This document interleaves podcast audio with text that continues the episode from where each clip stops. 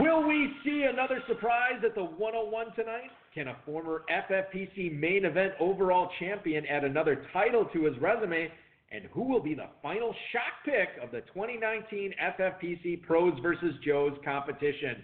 Follow along with the live draft board tonight and listen to our analysis as we call the action from the 2019 FFPC Pros versus Joes Throw the Damn Towel League Number 6 to see who's going to win a 2020 FFPC main event team. We've got a great show for you. Dave Gerczak is here. I'm Eric Balkman. Stick around. Your high stakes fantasy football hour starts now. everybody, if you got what it takes, cause I'm KRS and I'm on the mic and premieres on the break.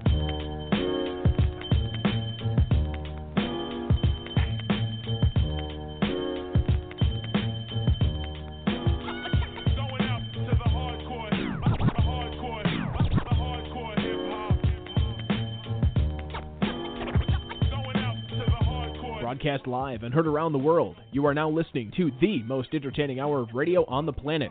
It's the High Stakes Fantasy Football Hour presented by MyFFPC.com with your hosts Eric Balkman and Dave Gerczak. The High Stakes Fantasy Football Hour is your home for football analysis from the best fantasy players in the world.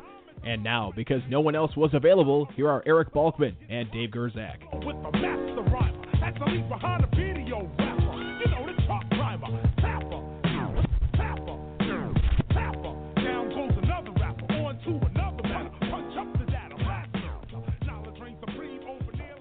So much, Rob. Greetings and salutations, all of you Balkaholics and Gerczak addicts. Welcome to the latest episode of the High Stakes Fantasy Football Hour presented by MyFFPC.com. I am, of course, your slightly above average host, Eric Balkman, and my co host is the patron saint of fantasy football. He is the Dizzle. He is Dave Gerczak. Tonight we have the final one, the last, the ultimate episode of six extra special ones we've brought to you so far in 2019. It's the Pros versus Joes Throw the Damn Towel League number six draft tonight, and we will be covering it for you for the next one hour and 58 minutes. Follow the live draft board at the link we posted on the FFPC, HSFF Hour, and my uh, Twitter and Facebook uh, uh, page accounts. Uh, you can also get it in the Blog Talk Radio chat room, and it's posted on the FFPC message boards as well. Shout out to the chat room right now. Post any questions you might have in there. Uh, you can also connect with us on Twitter at HSFF at Eric Balkman, at David Gerczak. Facebook.com slash HSFF is where to get a hold of us. If you want to give us a call, feel free to do so. The number is 347 426 3682. Once again, that is 347 Game Over. You can also email the show at the inbox, highstakesfantasyfootball at gmail.com. If you have any questions for us, get them to us as soon as you can. Our producer and mutual friend Rob, our audio engineer and best friend Bryce will get to those uh, questions, tweets, and emails throughout the show tonight, and we'll uh, do our best to answer those as we move through two hours of live draft coverage. As a reminder, we have a ton of action over at myffpc.com, including best ball leagues, classic leagues, dynasty leagues, super flex leagues, all the way from $35 entry fees to $5,000 entry uh, entry fees. The FFPC does indeed have a league for every budget. If you are looking at getting in to the FFPC main event and it's $3.1 million prize pool and it's $500,000 grand prize, as a reminder, if you get your team paid off by August 13th, you will get your draft slot on August 15th. That is roughly a little bit more than a week before main event drafts start. So definitely check that out. Make sure you're getting those uh, teams uh, squared away so you can properly plan and uh, plot your way to a half million bucks. We are in the final episode of the Pros versus Joes tonight. I want to give you the lineup here as far as who's participating. Uh, it is an FFPC Joe at number one tonight. Dave Schermann picking first, followed by Fantasy Insiders and Roto Grinders Josh Hornsby at Fantasy ADHD on Twitter. Chad Schroeder, the inaugural champ of the FFPC main event way back in, uh, what was that, Dave? Was that uh, 2008? Yeah, 2008. The Chad- economy was cratering at the time. Right, and it wasn't for Chad Schroeder who cashed a. You know how how far have we gone? It was, It was a se- massive 75,000. 75,000. Yeah, grand prize, and now it's up to five hundred thousand. Not, not, that, not as much as we would have loved to have given you at the time. Uh, I think he's good with it. Mike Nazarek. The Uh, W Corp was still around. That was the problem. Right, exactly. FFMastermind.com's Mike Nazarek hitting cleanup tonight, followed by the FFPC Joe Tandem of Ray Cowart and Tyson Yarborough. Bob Harris from Football Diehards is drafting sixth. Chris Carlson, the tickler, drafting seventh tonight. God, what a great team name.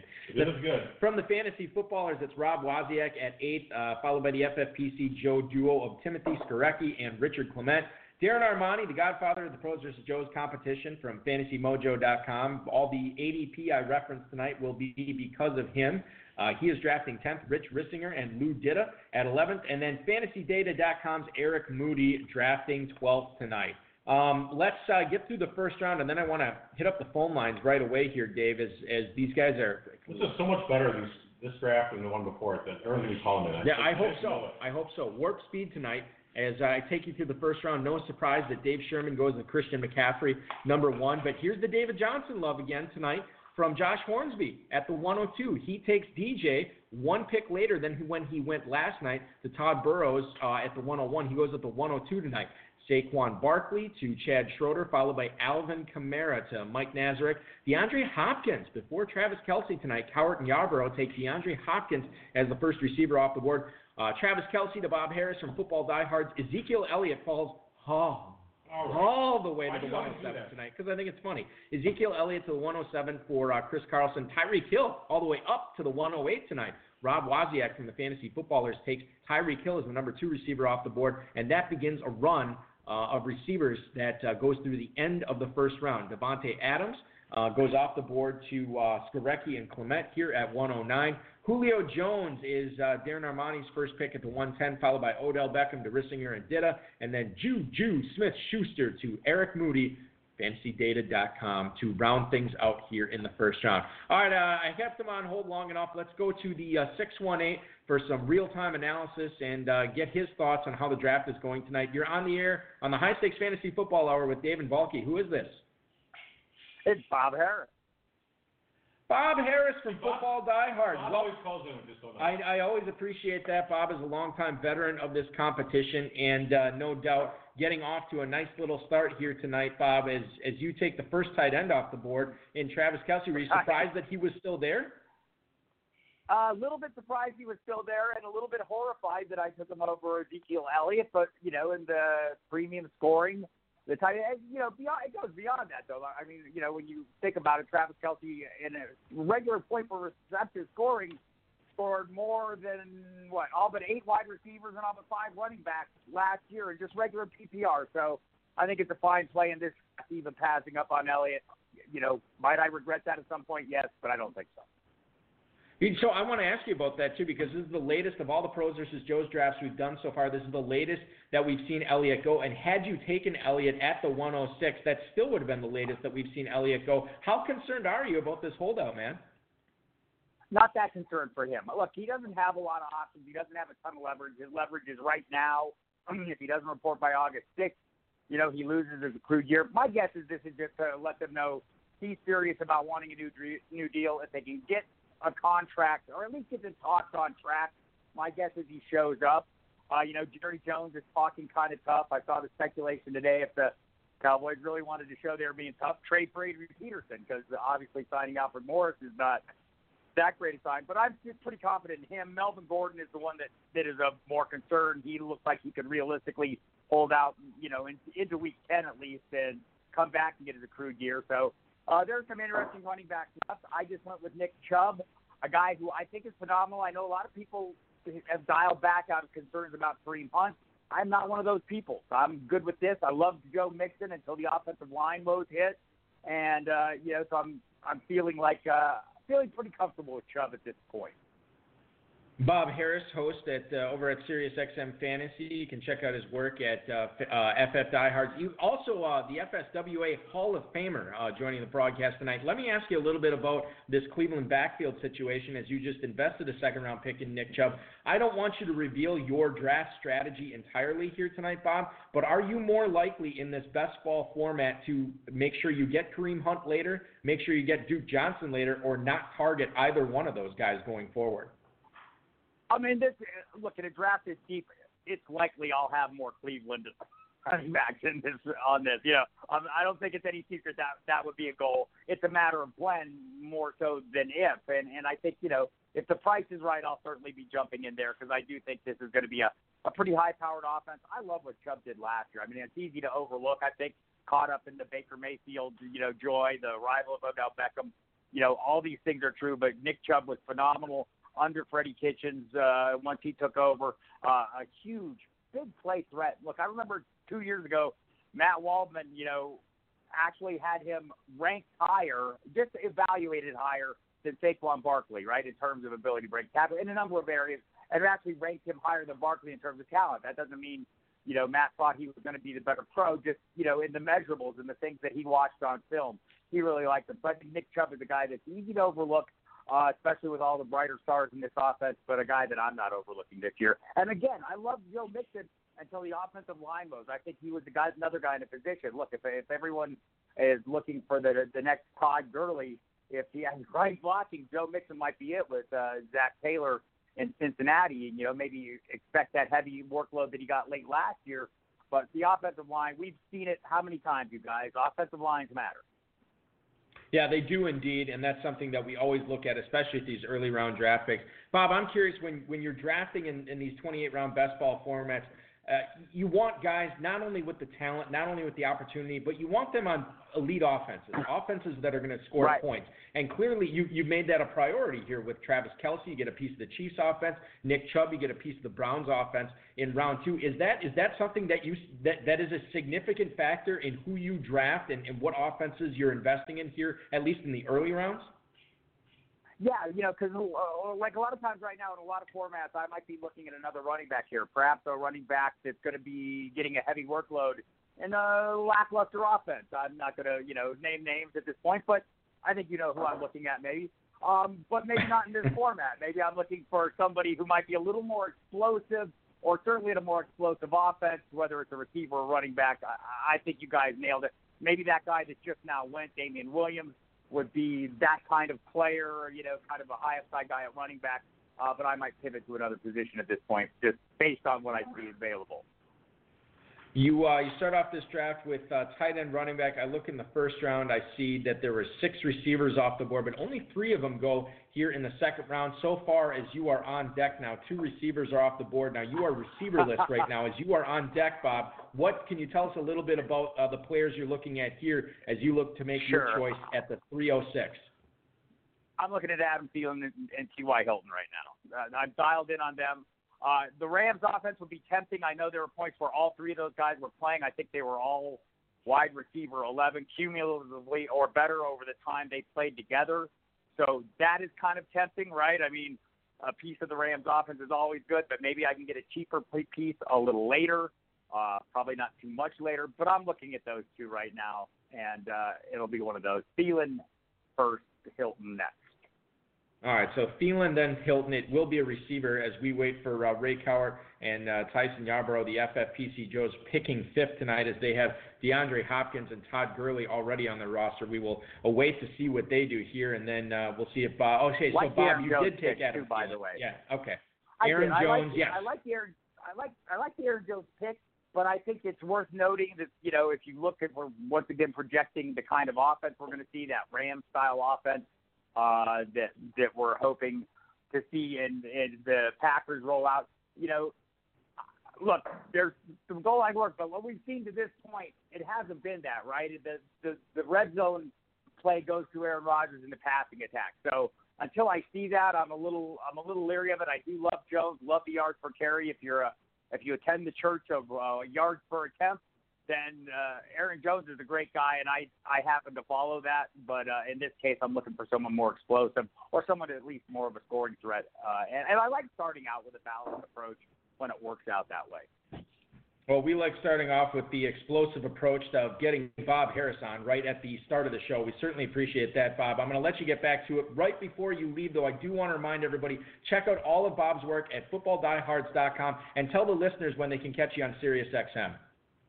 Uh, we'll be bumping up next week to to our regular spot, two hours a day, every Monday through Friday from 6 to 8 p.m. Eastern Time. We're on the rest of this week uh, for one hour from uh, 7 to 8, but but next week we go into full uh, preseason and regular season mode, so you'll be able to listen to me perk near every day of the week. I'll do the pregame shows again with Jeff Mans as well.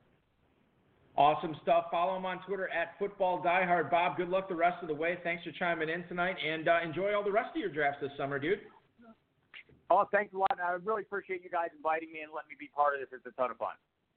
Always, Bob. No question. Thanks so much. That's Bob Harris, the Fantasy Sports Writers Association Hall of Famer, joining us tonight. Let's keep the phone calls rolling here. I could be as classy as Bob Harris. Uh, he, he is he is Hey, he's ultimately like- classic.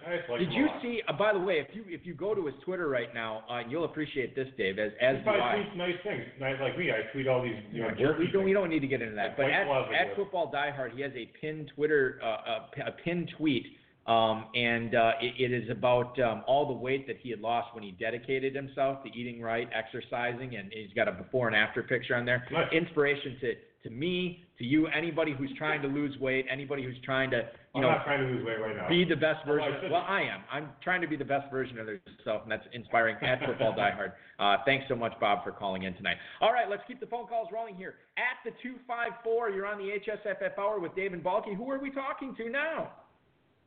Hey, this is uh, Victor Rogers from Richmond, Virginia. Victor, you are watching the uh, draft unfold in front of you tonight. This is the six pros versus Joe's draft. What's on your mind as you see this action? Um, you know, I'm doing my first uh, FFPC draft, and uh, I've been kind of trying to pay attention to what the experts are doing. I'm um, just looking and probably going to steal a couple of ideas from you guys. Uh, wanted to share with you my first three picks and get your two cents on what you think I should do with my fourth. I'm picking up the fourth round, if that's all right. Yeah, let's let's hear hear it. So um, I, I picked uh, actually I'm picking number two. So my um, at 102 I went Patrick Mahomes.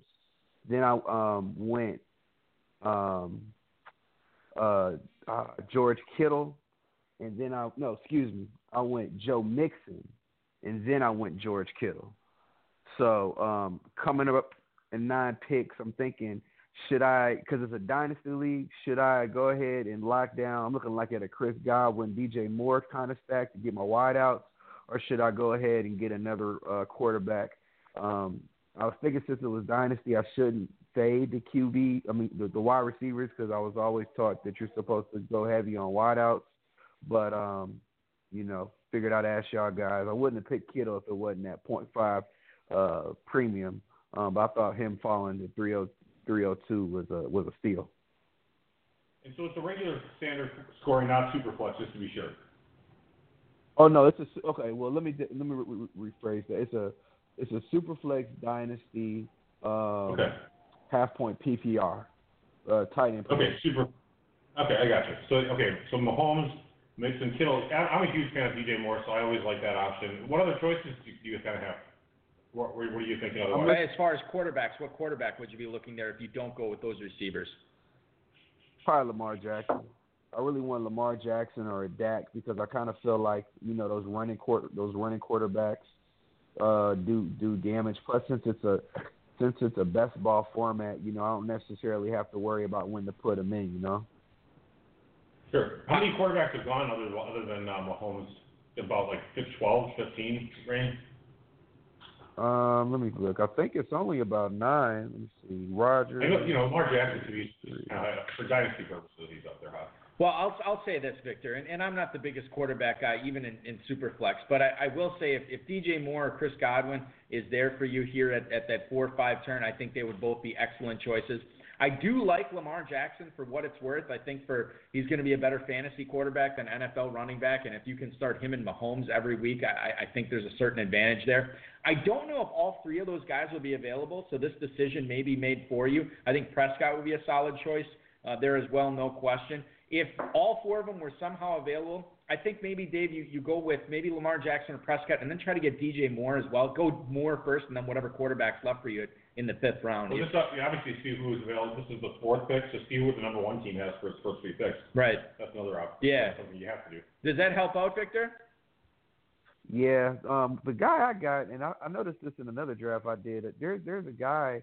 He keeps trading all his picks away to pick up first round picks, and he hasn't made any picks yet. But he has like half of the first rounds next year. So, you know, he keeps trying to trade me for my first, but I, I don't, I don't get why people do that. But uh, I don't, I, I Yeah. don't think he's going to be picking. He's going to probably trade out of that pick.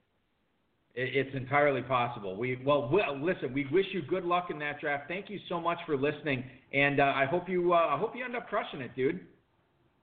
Oh yeah, hey man, I love y'all show. I listen to it all the time when I'm driving Uber, man. Y'all are great. Y'all take it easy, and I hope y'all win a lot of money in championships this year. Thank you so right, much, thanks a lot. Victor. Appreciate that. Victor in Richmond, the Uber driver to the stars in Richmond, Virginia. Always uh, appreciate him popping on to uh, to share with us what is going on with his drafts, and I think we helped him out there. I'd like to think we did anyway. Uh, oh, he probably didn't hurt him too much. That's good. we didn't hurt them. That's that's the good point of looking at it.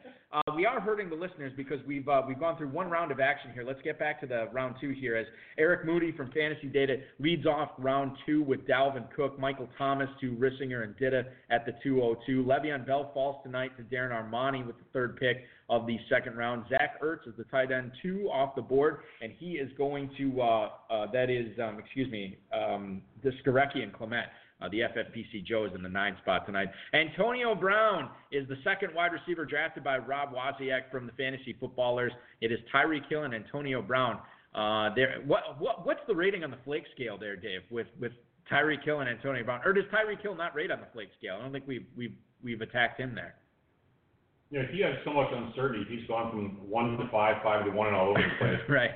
Yeah. Yeah. I'd probably put him in the three range, three, three range, probably right about. Okay. All right. There's Fair still a lot of uh, concern about him. Right. So it's a big snowdrift there with a couple of flakes there with uh, Hill and Brown with uh, Wozniak. Also a lot of upside too, so we'll see what happens there. Joe Mixon to Chris Carlson here at the 206, followed by Nick Chubb. You heard Bob Harris make that pick uh, live on the air from Football Diehards. Todd Gurley goes to Cowart and Yarborough here tonight at the 208. George Kittle is tight end three to Mike Nazarek from FF Mastermind. James Conner to Chad Schroeder at the 210, followed by Mike Evans to uh, Josh uh, ADHD here at the 211. And the final pick of the second round is one Melvin Gordon, Wisconsin Badgers uh, alumnus, I believe.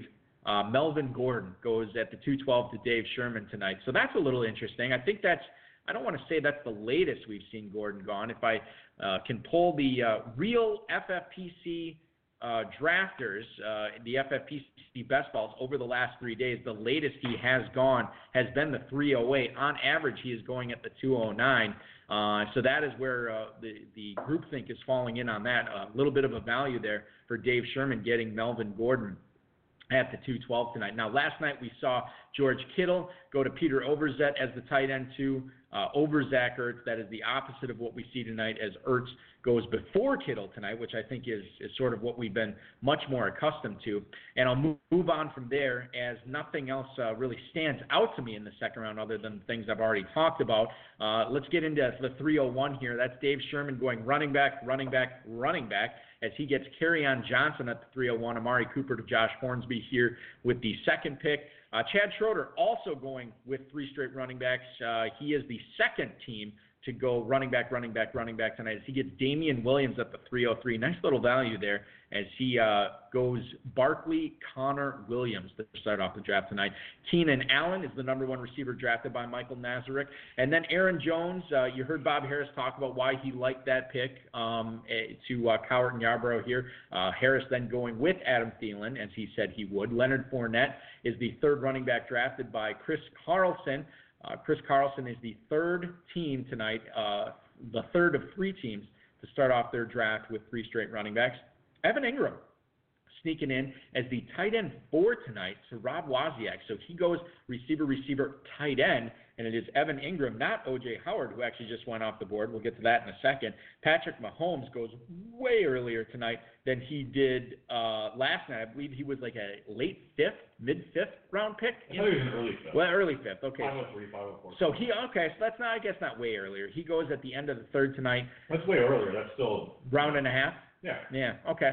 All right. So Mahomes goes there to uh, Skarecky and Clement at the 309. Marlon Mack off the board. Darren Armani as his second running back at the 310. Devonta Freeman, uh, Rich Risinger, and Lou Ditta take him as their number one running back at the 311. And then we wrap up the round with Stefon Diggs at the 312 tonight uh, to uh, Eric Moody from FantasyData.com. Thank you, Dave.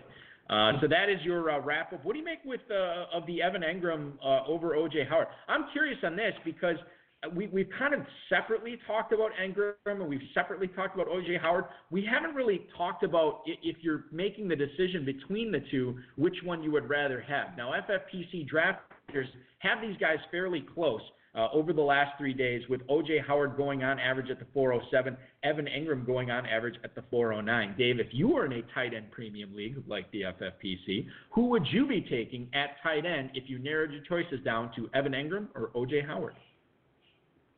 Um, I would probably roll Engram actually. Oddly enough, even though you know you look at the teams and you think the Giants are going to be significantly worse, and they might not be though because you know the Buccaneers may not be all that great. Engram really is going to command targets. Howard has competition for targets. He really does. He's you know he's probably the third third wheel there. Engram might be number one target on that team, even right. when, even when all those guys come back. So I think Engram's the play for me there.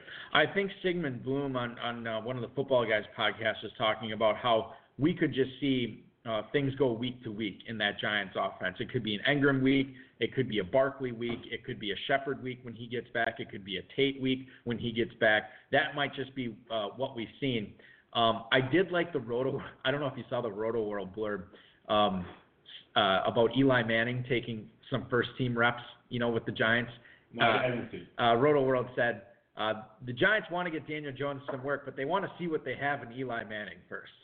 So they're being cheeky. Yes, Very it was a very cheeky comment, which I appreciated. Yeah, that's good. Uh, so so so that is where we uh, we fall in on uh, on those two tight ends. I think I like Engram better, even though he is going a little bit later than Howard uh, for the points that you made and uh, the Bruce Arians effect too of of just you know maybe the most tight, uh, talented tight end Arians has ever had, but Arians has not really made a point of featuring his tight end in his offenses in the past two. So something to be wary of, no question. Moving on into the fourth round, Chris Godwin to Eric Moody as his number three receiver. So he gets three receivers within his first four picks. Uh, Risinger and Ditta going for the balanced effect as they get Josh Jacobs at the 402, two wideouts, two receivers, as does Darren Armani.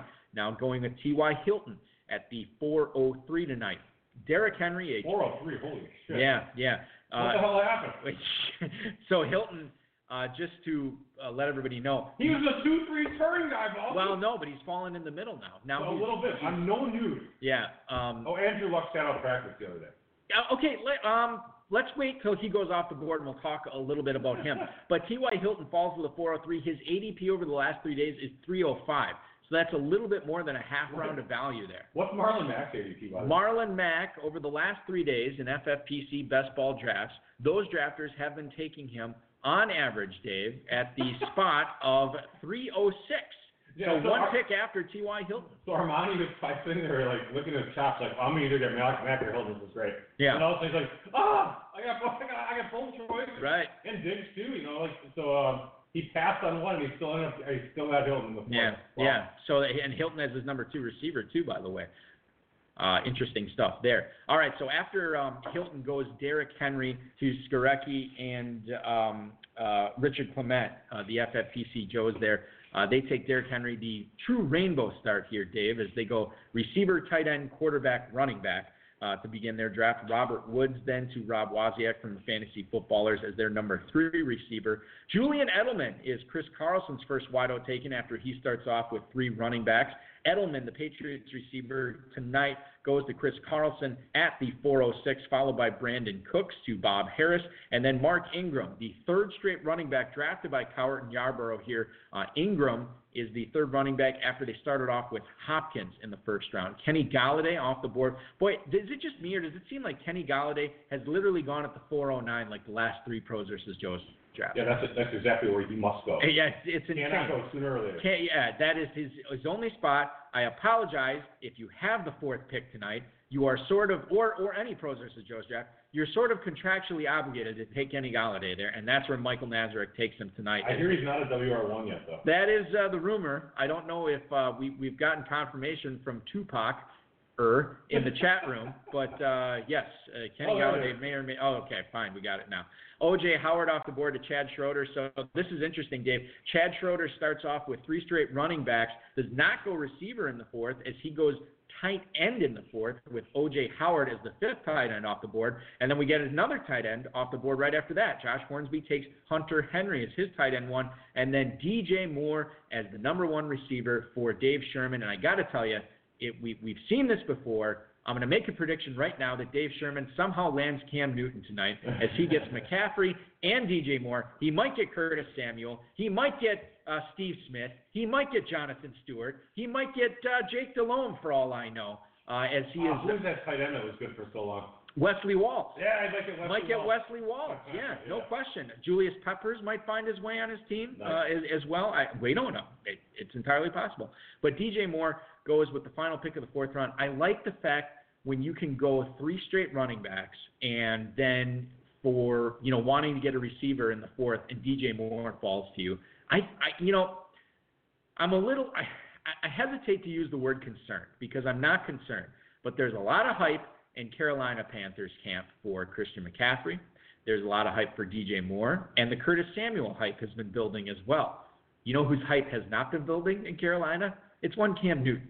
And I just question, like, why are we talking about McCaffrey, Moore, and Samuel so much? And and People are under the radar about Newton, but go ahead. they're okay. So talk about that a little bit. I, there's people who have been saying that on Twitter. They've been saying it in general that you know if you know you draft all these other guys and Cam Newton really is a huge beneficiary. And Cam Newton in general is he's a top five, top six, top seven fantasy QB Yeah. when he's healthy. He almost always is when he's healthy. Right. What was he when he as a rookie? He was like QB two, three, or four. He was super high. Yeah, super so I mean, high, if, yeah. he, if he's healthy and he got the shoulder surgery, everything looks good, and offense, he has more offensive weapons. I think one could argue than he's ever had. Wouldn't you say? Um, yeah. I mean, I- unless I- you don't, I- if you don't believe in the talent of Samuel or DJ Moore, that's different. But I mean, McCaffrey's a superstar stud running back. Everyone agrees he's a top four, you know, redraft pick. Right. And then you have, you have, I mean, he had really bad receivers before for so long, and he had bad running back play too, with Jonathan Stewart and stuff like that. And he can catch it all. Right. So uh, I think this is uh, it's, it's made for camp. Do you want to take a guess at what number of quarterback he's going off the board in FFPC drafts? Uh, 13. 11. He is the 11th quarterback off the board. I mean, the the, arg- the other argument would be that because he has more talented players, he doesn't need he doesn't have to rush it as often. He doesn't need to run it in you know. Uh, McCaffrey's actually a pretty good red zone runner. Yeah. He doesn't have to do all those things that he used to have to do, but he's still going to do them as you know he's getting pressured. He's going to run sometimes. Uh, Blitz the Mania chiming in in the chat room saying that Cam Newton, and he's done a ton of drafts. Uh, Cam Newton's been very undervalued all drafting season. I kind of agree with that, no question.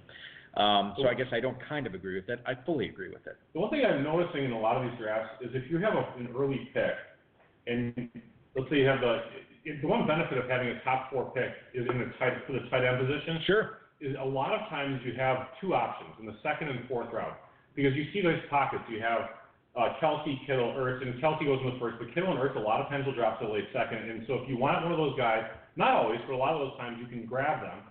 If, and if you don't get them, or if you choose not to take them, oftentimes you will have your option of not not all of them, but Engram, uh, OJ Howard, and Hunter Henry are the next three. And it, Yeah. there's like these big breaks, right? It's like Kelce, and then it's Ertz, Kittle, and then it's Engram, Howard, Henry, and then it's a drop off after that. Yeah, uh, j- to your point, um, I'll just let everybody know this.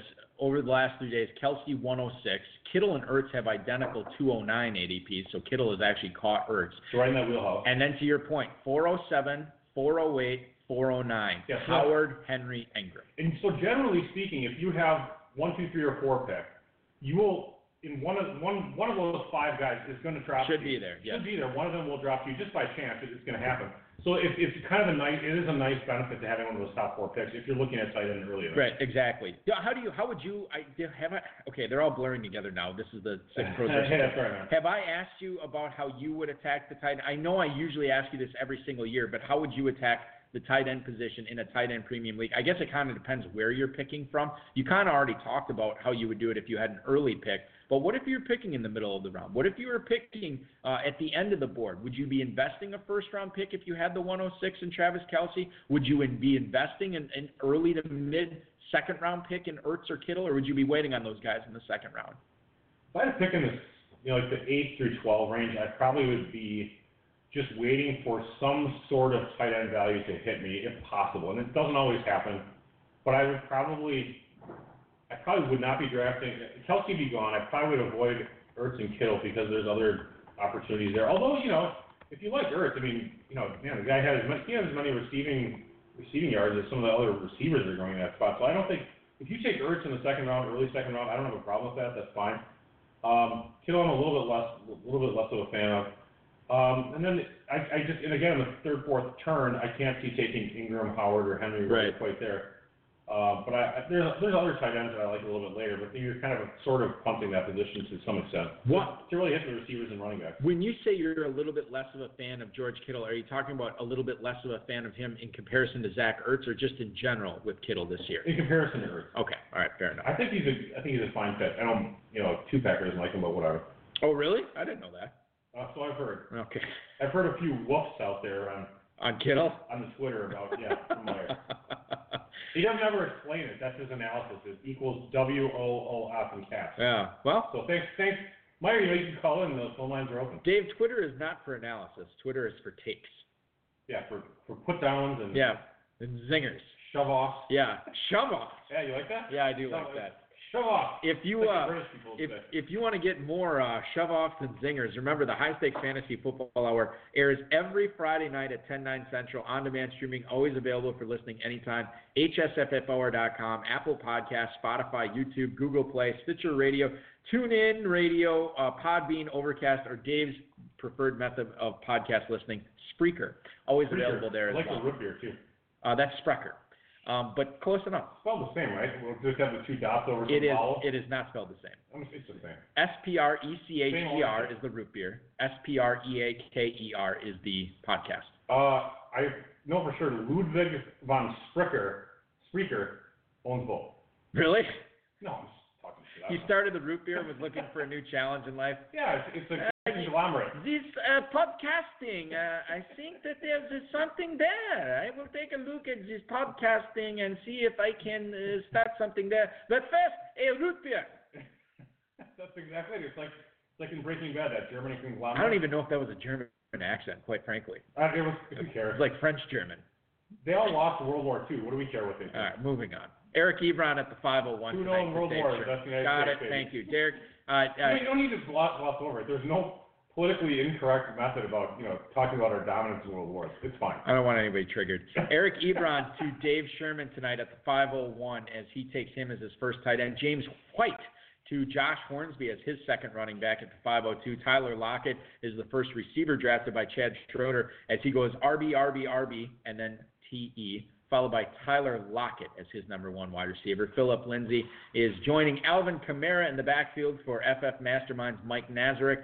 Tyler Boyd off the board tonight at the 505 to Cowart and Yarborough, and then Sony Michel, the Patriots running back, the quad, you know, the quote unquote starter for the Patriots, actually goes as the second Patriots running back off the board. White at the 502. Michel is the choice for Bob Harris at the 506 tonight to go with his Nick Chubb in the backfield. Cooper Kupp joins Julian Edelman as uh, Chris Carlson starting two wide receivers. Kupp at the 507 tonight. Couple of running backs here. Tarik Cohen to Rob Wozniak from the Fantasy Footballers. Chris Carson to uh, Skarecky and uh, Richard Clement, uh, the FFPC Joes here drafting in the nine spot. And then you have Vance McDonald as the first tight end off the board for Darren Armani. Mike Williams, uh, Chargers receiver to Risinger and Ditta. That is their third receiver drafted here from the 11th spot. And then rounding things out in the fifth round is Lamar Miller to Eric Moody. Dave, do you have a comment? Uh, Lamar, Lamar Miller pick seems mighty early. I, I feel like that's actually. At the actually 512? yes. I think you could have gotten him to seven twelve. Uh, and I know I'm right. On average, he's going at the 708. So, Shoot. so Sorry. So forty percent chance you could have gotten him to seven twelve. uh, that seems accurate. That seems accurate. All right, 40, 35, Yeah. 40. So now we we You gotta, kind take, you gotta take that risk. so we talked, and I can I get it? Yes, I can't get into this because he just went off the board. Um, we got in the conversation from uh, Four for Four's Peter Overzet last night. Um, he actually left it up to us. Who would who should he take here? And he was deciding between Lamar Miller and Derrius Guice. And I said Lamar Miller, who he ended up going with. You said Derrius Guice, and you are a known unlover of Lamar Miller. But I know you also don't like D'Onta Foreman. So Nor have I really, nor have I really been uh, had propensity for liking Derrius Guice, by the way. Right, that uh, actually excellent point. I didn't think about Where that. did Overzet draft? What was his draft pick? I I'd have to look it up. I don't I don't. He was super late. He was like the 11, 10, 11 12. pick, 10, 10 or eleven. Um, so I look at um this choice that is facing fantasy He was an owners. eighth round pick for him last night. I'm serious. He was like this eight He, he might have been. I don't I don't know. Anyway, I'm sorry to interrupt you all the time. Lamar Miller versus D'Onta Foreman. Consider their values tonight. Or in general. Would you be looking at either of those guys to, to acquire on your team, Dave? I know you don't trust Foreman's Achilles. I know you don't trust Lamar Miller's Lamar Millerness. But if push came to shove, are, are either of those players a, a player you'd like to be in business in? And before you answer that question, Lamar Miller on average going at the 708, which I just said. Foreman on average is going at the 1008. So you get three full rounds of value if you go with Foreman.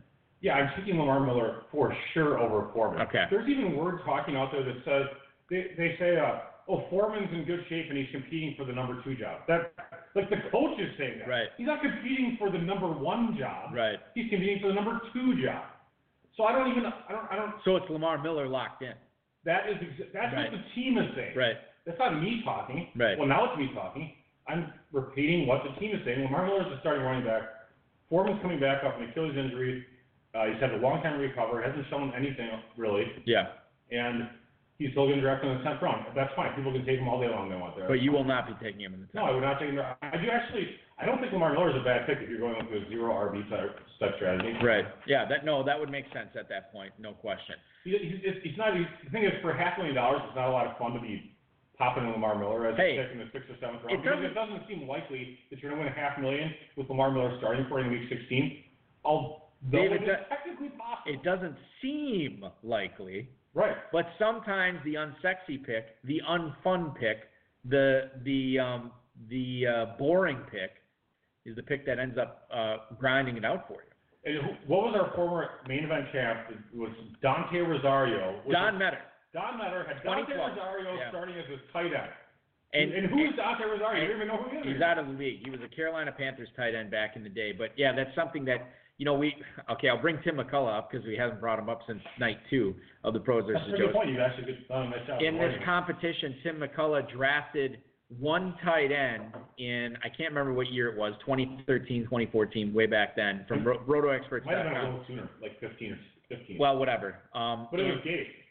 So you know what? It was 15 because Sealy won it in 16 because the Roto Experts guys went back to back. it was Gabe on his like It was, last leg. and uh, yes, and that was the only tight end he drafted. He won not only his league, he won the overall competition. And to that point, Don Metter, a, a longtime FFPC player, a veteran, actually, I, I believe a guy who's drafted in this competition before. Um, has you know I, I've had him on the HSFF hour. He's I think he did the the Rotoviz high stakes lowdown as well, and and he said like you know it's, there's been there's been a few episodes uh, Yeah, you're, you're kind of on the air a lot. And yeah, and so Don Metters kind of just poo-pooed the tight ends, and he proved it when he won. And I I believe his normal starting lineup was four running backs when he won the the whatever it was, 150,000 or 200,000 dollar grand prize, it might have only been 100 then. or 100, whatever it was. It was six figures. I know that. Um, what his normal starting lineup for that final three-week sprint was four running backs, and Dante Rosario was his tight end, and he won the whole GD thing. That's true. You know, it wasn't 2,400 teams, but it was uh, it's still impressive. Yeah, highly impressive. You think anybody could ever pull something like that off again? Nope. you think anybody could win pros versus Joes again with one tight end? Uh, yes, could they? Sure. Like, Oh, you think they could? yeah, I mean, it's, yeah, because there's the same number of teams. I mean, there's not, you know, it's kind of a small number That of is teams. true. Seventy-two teams. Yeah, if the rest of if the rest of your lineup is or the rest of your squad is really dominant. Or I what mean, if what if you take Kelce in the first round and Yeah, the that, year yeah, actually, you, you totally could do that. Yeah. So actually, it wouldn't even be that impossibly hard. Well, I'll put it this. Let me tell you this. How about this? McCullough's already walked on the moon. Everybody else is Buzz Aldrin now. If if let's just say, theoretically speaking, that in six leagues, everyone that had everyone that drafted Kelce, Kittle, and Ertz opted only to draft that one tight end, I think there'd be a reasonable chance that one of them would have a shot to win it because of that. Because Right. those teams all drafted the elite tight ends. Yeah. Uh, getting back to our Kittle conversation from earlier, Two Packer in the chat room says, check out his injury report. The operation game wanted to have a George Kittle version, but there wasn't enough room for all the body parts. So he is not a believer in George Kittle. I don't even know what that what is. What is In other words, did I miss all his injuries? Yes, in, in other words, he's always hurt and it hurts everywhere. That that's the point that Two Packer is making here. Um, so that's why doesn't. check Sports Injury Predictor and see what All they say. you do that, and I'm going to take everybody through the sixth round here, which just completed. The number two quarterback off the board. Wow, quarterbacks are falling a little bit tonight. Uh, Deshaun Watson to Eric Moody at the 601. AJ Green, who we found out today from head coach Zac Taylor in Cincinnati that it's going to be a multiple regular season game absence for AJ Green. But Risinger and and Ditta are getting him as their number one, two, three, four receiver. That is could be a nice value. We'll see what happens. Go ahead. Uh, is the number fifth ranked tight end as far as most likely to get hurt, behind Eifert, Reed, Delanie Walker, and then Kittle. 59.7% chance. Projected games missed two and a half. So Meyer is actually kind of Okay, wait a minute. kind of correct. Who's number one on that list? Uh, Eifert, And and where is Jordan Reed? uh, he's second. Oh, he is. Okay. Eifert, Reed, Walker, Kittle. It's interesting that Greg Olsen's not in there. You know, Olsen doesn't really have a big injury history. Well, He- he's he's had a couple of nasty foot injuries. Well, he's, I mean, he's in there. He's like he's at forty nine and a half percent. Guess who's the least likely? this this person, the the tight end that is least likely to get hurt is like off the charts least likely to get hurt. Okay. But he's twelve point one percent. The next lowest is thirty percent. All right. So is this a guy that's being drafted in the top 15? And I'm asking Top for fifteen tight ends? No. Yeah. He's okay. So he's below that. No, yeah, he's below that. He's a starting tight end in the NFL. He's a starting tight end. He's not drafted in the top 15. He's a, he's a, he's had an excellent career. Is that net? Oh, uh, Jason Witten. Bam. Yeah, there you Exactly. go. Yeah, that's funny. That he's is a terrible announcer. funny as hell.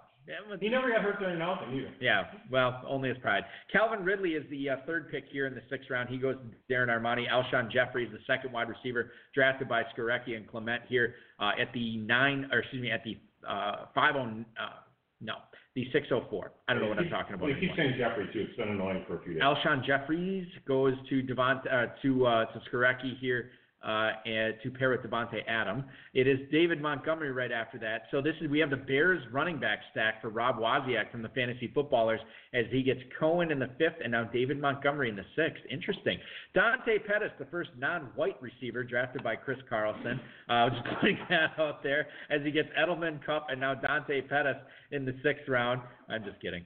Uh, I'm actually not kidding. That's what happened, but. It, it's a fun little observation. Derrius Guice, right after that, I'm going to get in so much trouble. Derrius Guice to Bob Harris as his number three running back tonight. Football diehards, uh, Hall of Famer takes Guice as his uh, third running back. Kenyon Drake is the fourth running back off the board to Cowart and Yarborough here in the sixth round. And then Austin Hooper, the first team to double up on tight ends tonight, is indeed Michael Nazarek, the founder of FFMastermind.com. Austin Hooper backing up George Kittle there for Nazarek's squad. Allen Robinson, the second receiver drafted by Chad Schroeder at the 6'10. And wrapping things up in the sixth, uh, sixth round here is Miles Sanders to Josh Hornsby. And then Christian Kirk, the number two receiver for Dave Schermann tonight to go with his DJ Moore. Wow, that's a, a, a nice little breakout pair there with uh, Moore and Kirk as his two receivers. And we look back on the sixth round here. Dave, what do you make of uh, this is probably not a strategy you would employ, but when you're Nazarek and you already have Kittle on your squad, and Nazarek, by the way, who is, he, I don't believe he's ever been the overall winner in pros versus Joes. I know he's won his league. I believe he's won his league multiple times. He is a veteran of this competition. Yeah, he's had some good performances. He's had some very good performances, and I know I think there's been times where he hasn't won his league, but he's still finished in the top five overall. Uh, you have, Put it this way, it's been good enough to tell us a story about it. Yeah, no, exactly. Well, it sticks like- in my mind. Yeah, he's like, let me tell you about this. It's like, no one cares about your team, Mike. But I I'm care about his team. I'm kidding. Mike, right. Mike's great. We love Mike. All right, fair enough. Um, so you have uh, Austin Hooper going to uh, him after he already has Kittle. Is this something that you would ever do, Dave? Is, is take two quasi elite tight ends? Well, I guess I mean, Hooper's not elite, uh, but Hooper's solid. Would you take an elite and a, and a solid tight end here with two of your six, uh, six top six picks?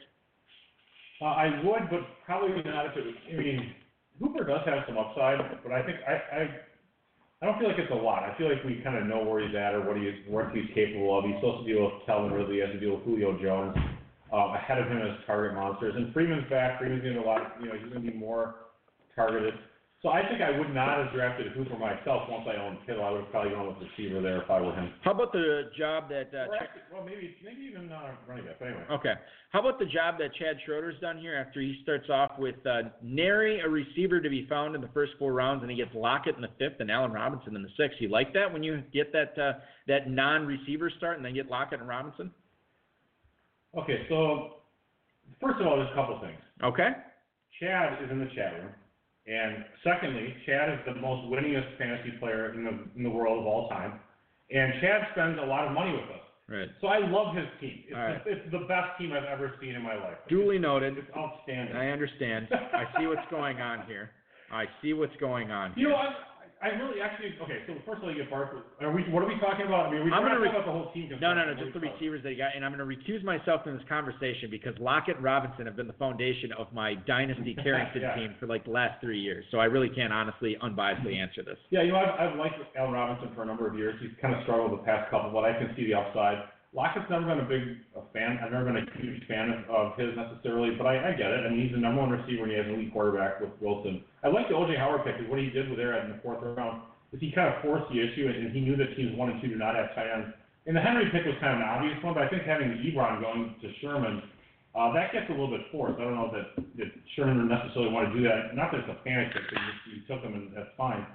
Um, so I thought I thought that was a good strategy, and I think uh, I think Chad's doing fine. He knows what the hell he's doing. Yeah, Conner was a super value in the second but we'll, again, we'll talk about his team later. we will get into that, no question, um, uh, for sure, as, as we get into team analysis roughly in about 40 minutes here on the High Stakes Fantasy Football Hour. You are listening to the live coverage of the 2019 FFPC uh, Pros versus Joe's Swan Song, as it were. Actually, I think Swan Song means second to last. I'd have to look that up. I could be wrong. But this is indeed the last Pros versus Joe's draft of the season. Is it the last live draft we're going to cover? More to come on that.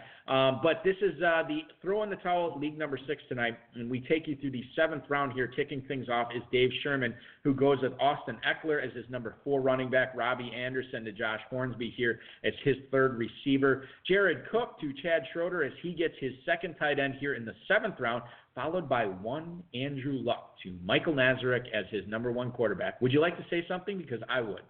Yeah, um, there's a, there's a distinct sound to it. You know, when you have a little bit more of a vertical, slim can, uh, people Oh, did everybody hear me? people can tell in the chat room. There's a certain distinct sound to a white claw. Oh opening, yeah, and they all knew it. yeah. Well, Bulky, bulky, like missionary though. He's having a lime. I'm having a lime. Yeah. that might be what's available. Ain't no flaws with this claw. No question. It is delicious. You know that video has 5.4 million It's views. insane. It's insane. Yeah, it's, I don't know who it was. It shout out to whoever did that two minute and twenty second YouTube video of uh, White Claw Summer 2019. Fantastic. You can look it up on YouTube, of course, after the show. I want to talk about Andrew Luck here. He is still not practicing after he missed um, mini camp, and, and now he's missing training camp here with a calf issue. Now, you were the champion of Don't draft. don't Andrew draft him because because of his shoulder. Right. um, and you didn't was- draft him anywhere. You, you But you know what? I turned out. I turned you- out fine. But you got listen. The other thing with quarterbacks too, and and I guess this gets into a draft philosophy argument. And not that I'm trying to defend you here, because God knows I never want to do that on this show. But you got great value at quarterback elsewhere, and so I think the philosophy kind of is is yeah, there was some upside with Andrew Luck last year, but there was a lot of downside too. And I don't technically know if it's necessarily worth the risk, especially where Luck was going, when you consider all the other quarterbacks that you could have gotten at that point or later. So while you may have been wrong not to draft Andrew Luck, I don't think you necessarily got the quarterback position as a whole wrong. No, if okay, had it, let's look at this. Who were, who was the quarterback last year that if I had told you don't draft this person no matter what, uh, would have really hurt you a lot? That would be Patrick Mahomes. Right. He's a player that took people from wherever they could have. Not that you said this, but you're saying I hypothetically. Yeah, I didn't say that. But, Right. right. If I said don't draft Mahomes, he's awful, he's overrated, whatever, and he was going late enough. But he's a player that actually won people championships and won people leagues and so forth. Andrew Luck did fine, but he wasn't like a total hashtag game changer. He Right. Was, he was good. We're still doing. what? All right. No, whatever. It's fine. Um, uh, so okay, so getting back to 2019, are you concerned with this calf thing with him? Because I I- don't know if that affected T.Y. Hilton's fall tonight. I, I think it certainly could have. I don't know if it affected um, Marlon Mack, but I'm I'm not sure. I'm not. I don't know what to think tonight. Um, it didn't affect Eric Ebron, I, I guess, but Andrew Luck and his calf. At what point do we start becoming concerned with this that he's not practicing?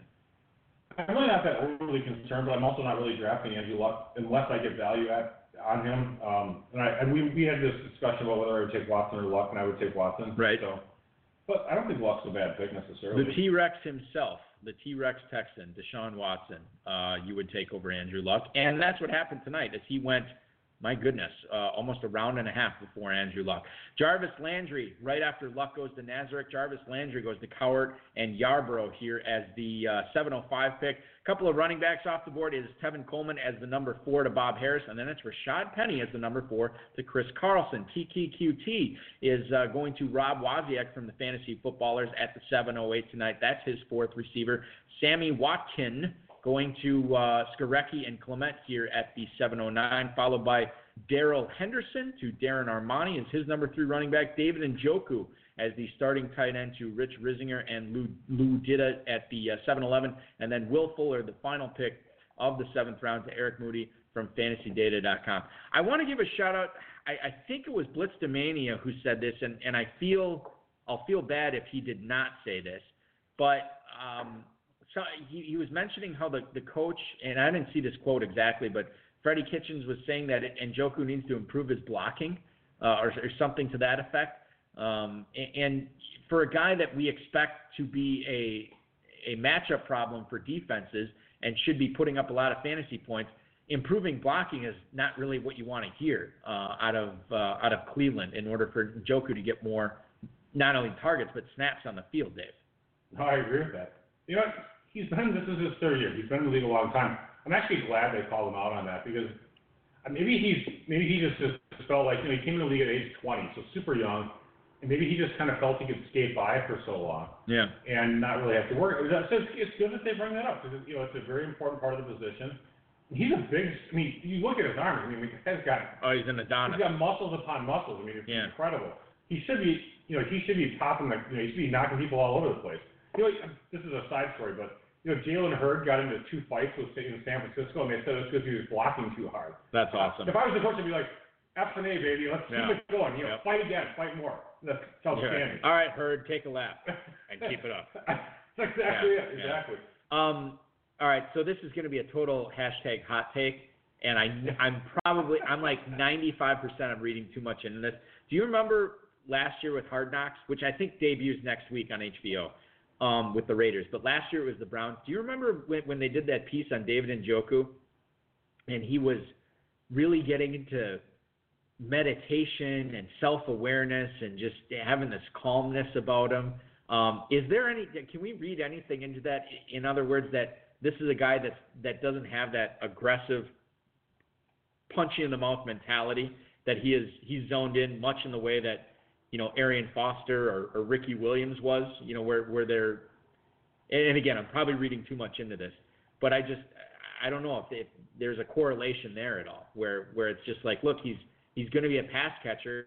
He'll he'll be a matchup uh, problem for defenses on the seam, but don't expect anything more than that.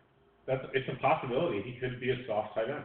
And I, I'm not. u- I don't want to use that word because this guy could flatten me with his pinky. Well, But- I mean, it's possible. I mean, just because he could beat you up doesn't mean he's not necessarily soft in the NFL. Well, I mean, 99% of the people walking this planet could beat me up when it probably wouldn't take much. Okay, 99%, 97, whatever. 99% of NFL players could beat you up. No, it's 150% of NFL players could beat You beat me might up. maybe one, one punter. Blitzdomania uh, saying he's a hippie in the uh, chat room. So Yeah. I don't know. Maybe I don't. I don't know. I, and not that there's anything wrong with that. I know Blitz to me could take Mayweather though in this private. Uh, allegedly. Should we tell that story on the air? yeah, go ahead. Um, so this was in. Jeremy Roach, who's in our chat room right now. Yeah, drafted in uh, the pros versus Joes already. This was at um, Caesar's Palace. Was it last year or two years ago? That was last year. So this this this happened where he was actually in the restroom at Caesar's Palace, uh, right outside the sports book, and, along with Floyd Money Mayweather was in there as well. And we, so this is what this. was. He was on the same- he was on the- Sunday. yeah, right? he was on the- Let me just. Okay, so go on ahead. Sunday during the NFL games, right, we were all hanging out. We were watching a bunch. We had some seats reserved. I was not there. okay, so we, we not Yeah. me, but the rest of us were there. Right. Okay, so go ahead. And uh, he was on the same urination schedule as Money Mayweather. And Who's uh, there promoting like if he's gonna have a fight? Yeah, yeah, and probably gambling a lot on NFL Week One, whatever. And his whole team, his uh, his uh, entourage was in the was in the can as well. And now this is the part I, I won't get right, so I want to have you say the exact quote. But Jeremy Roach had something to say to Floyd Mayweather as he was leaving the restroom. he said, oh, he said something like Pacquiao would have kicked your ass in his prime. right? Yeah. and Mayweather heard this. Jeremy had a number of white claws. Right, he did. Yes. Um, maybe. Yeah. Well, whatever. Uh, but he yelled this out, and it didn't take too much longer, the way I understand the story, for Mayweather's team to impolitely escort Roach out of the bathroom. And Blitzdemania had a story to tell, uh, but I don't know if he washed his hands. Oh, I that's I don't know if he got the opportunity to. That was so hilarious. We were all dying. Yeah. So so that is uh, that that's that's our, our roach story that, that we will tell tonight as we wrap up the seventh round of action. And on that note, let's go back to the phone lines here. You're on the air and with the uh, David Balky on the High Stakes Fantasy Football Hour. The two one four is joining us. Who is this? This is Josh ADHD. How are you boys doing?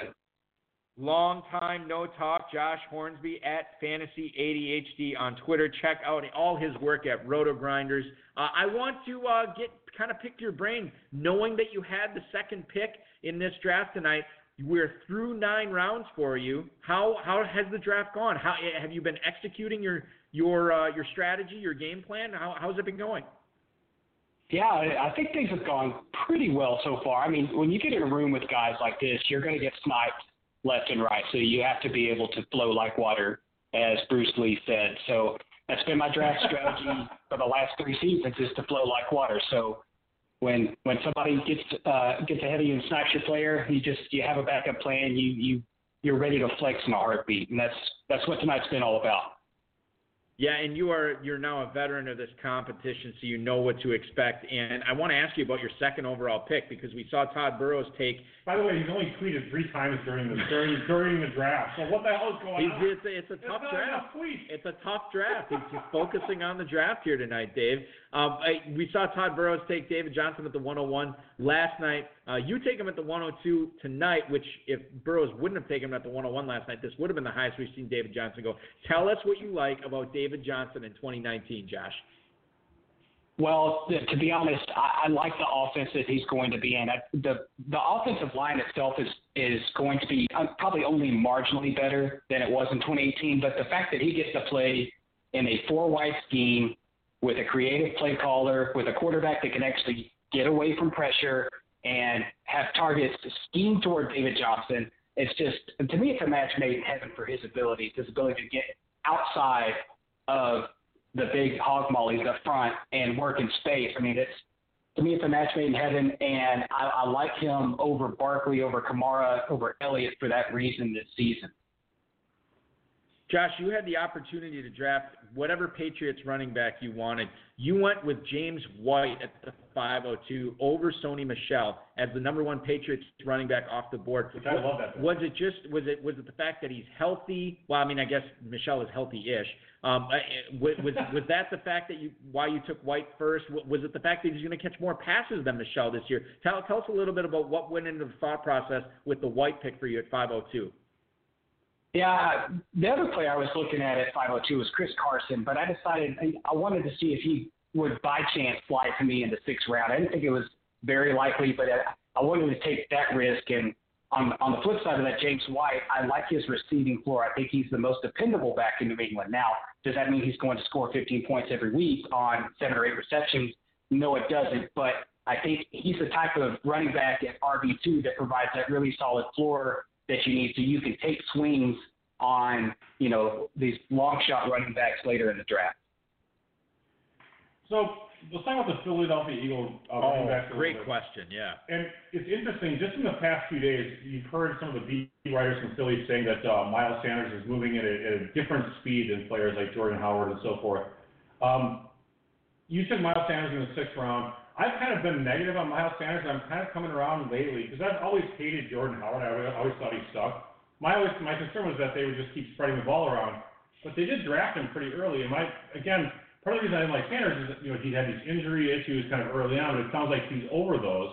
Uh, convince me on Miles Sanders because I actually want to like him. So yeah, give us your sales pitch on him if you don't mind. Okay, so the Miles Sanders spiel is that, uh, I mean, you did mention the draft pedigree. That they spent a lot of draft capital to acquire him. That's something they haven't done under the Howie Roseman regime. So to me, that speaks volumes about how they value Miles Sanders as a prospect. On top of that, they I think they've been looking for a bell cow running back for this offense for the last two or three seasons. You know, since um, since Doug Pederson has arrived, and you know they, they traded a pick to try to get um, you know Jay Ajayi to fill that role. That didn't work out so well. They tried to get Josh Adams to fill that role a bit last year. That didn't work out so well. And now they've spent this draft capital on Miles Sanders. And the other guys in Philadelphia, they are bit pieces, right? They can fill a role, which is good. That's kind of the Patriot way you fill a role. But Sanders has a total package. So when Sanders is on the field, Philadelphia can be as multiple as they want to be. That's what they want to do. So to me, if they can get Sanders up to speed in the offense, his health is good. I think he's a three down back in this offense, and this offense is going to be dynamite. We know that. Josh Hornsby joining us here on the High Stakes Fantasy Football Hour. Follow him on Twitter at Josh underscore ADHD. The last question I want to ask you before we get, let, you, let you get back to the drafting action. What happened at that um, 4 5 turn here? Because we saw we actually talked about this earlier. Now, Chad Schroeder takes O.J. Howard here. You end up going with Hunter Henry. I'm curious as to what you would have done there did the Howard pick affect at all what you were going to do at the 411, or were you locked into Henry? Would you have taken Howard if he was still available? Were you looking at a tight end there anyway? Can you kind of take us what Dude, you? That's like six questions. Well, I just want to get through the thought process here. Answer all of them. Wait, or one of them is fine. Yeah, it's a great question. No, I, Howard was my 1A there, and Henry was my 1B. And I was what I was hoping was that DJ Moore would slide to the 502. Obviously, they took him at, at 412, and and kind of crush that. So I, you know, I fell back on James White. But uh, you know, I wanted what I thought was an elite tight end at a value, and, and Howard and Henry are that tight end to me this season. Now, would I have taken both of these guys at the four or five turn if they had been available? I would have thought long and hard about it. I would have thought long and hard about taking Hunter Henry over DJ Moore if I could have gotten and stacked those tight ends at four or five. But you know, to me, they're kind of like tomato tomato. I'm happy with either one, so that's why I went ahead and took Henry when I did. Uh, Josh, we, we we should mention this too. Um, FantasyADHD.com is uh, has been relaunched as we found out from your Twitter feed. Can you tell the listeners what they can expect to find out there and why they should check that out? Yeah, he has amazing tools. Yeah, so the plan to relaunch that site was it's something that's needed to be done for probably the past two years. It was just a very rudimentary, ugly site, and I relied on people going to the specific app sites as I built them. The problem is you have to remember slashes and words after the website, and that's not very helpful. So I relaunched the site with the idea of it being as a landing page for all of the different apps I do, uh, whether it be for roto grinders or a different website or on my own personal site, and use that as a launching pad for everything that I've done. So the plan is to go and redevelop some of the apps, make them a bit faster, make them all kind of live right there in my little fantasy ADHD ecosystem and serve different purposes. So you know, there's an air yards app. I've got a game script app that I'm that I'm redeveloping right now. In addition to the best ball apps that I've that I've had online for the last three seasons. So if you want to, yeah, definitely go visit the site since I've relaunched it now, fantasyadhd.com. I appreciate the plug, fellas. And uh, if, if something's broken, please let me know because I am not a web developer. I'm a hack. But dude, I mean, if, if you're not a web developer, I mean, people that call themselves web developers, uh, they suck. They're not either. Yeah, really exactly. By the way, I just looked at, I just went to the site and I looked at your logo. I actually love your logo. Did you, have you seen this, Balky? Uh, no, I'm gonna go to it right now. No, hold on, let me check check, this out. Yeah, so check it out. That's great. Fantasy ADHD. I mean, Oh, I see it. Yeah, no, that's, great. great. That's really That is fantastic. That is really, Good really good. Yes, A- excellent branding, an excellent draft so And far. donate on the way. If you're using this tool for free, donate some money, give him some cash. You know, these pills aren't free. Man. Exactly, they're not free, and uh, and uh, they, sh- they they they definitely uh, should be. CVS is charging. Yes, they are indeed. FantasyADHD.com is where to get all of Josh Hornsby's work. You can follow him on Twitter at Josh underscore ADHD. Josh, good luck the rest of the way. Good luck in all your drafts this year, and we always appreciate hearing from you. Thanks so much for uh, competing again this year. Best of luck to you this summer, and uh, enjoy all your drafts, dude.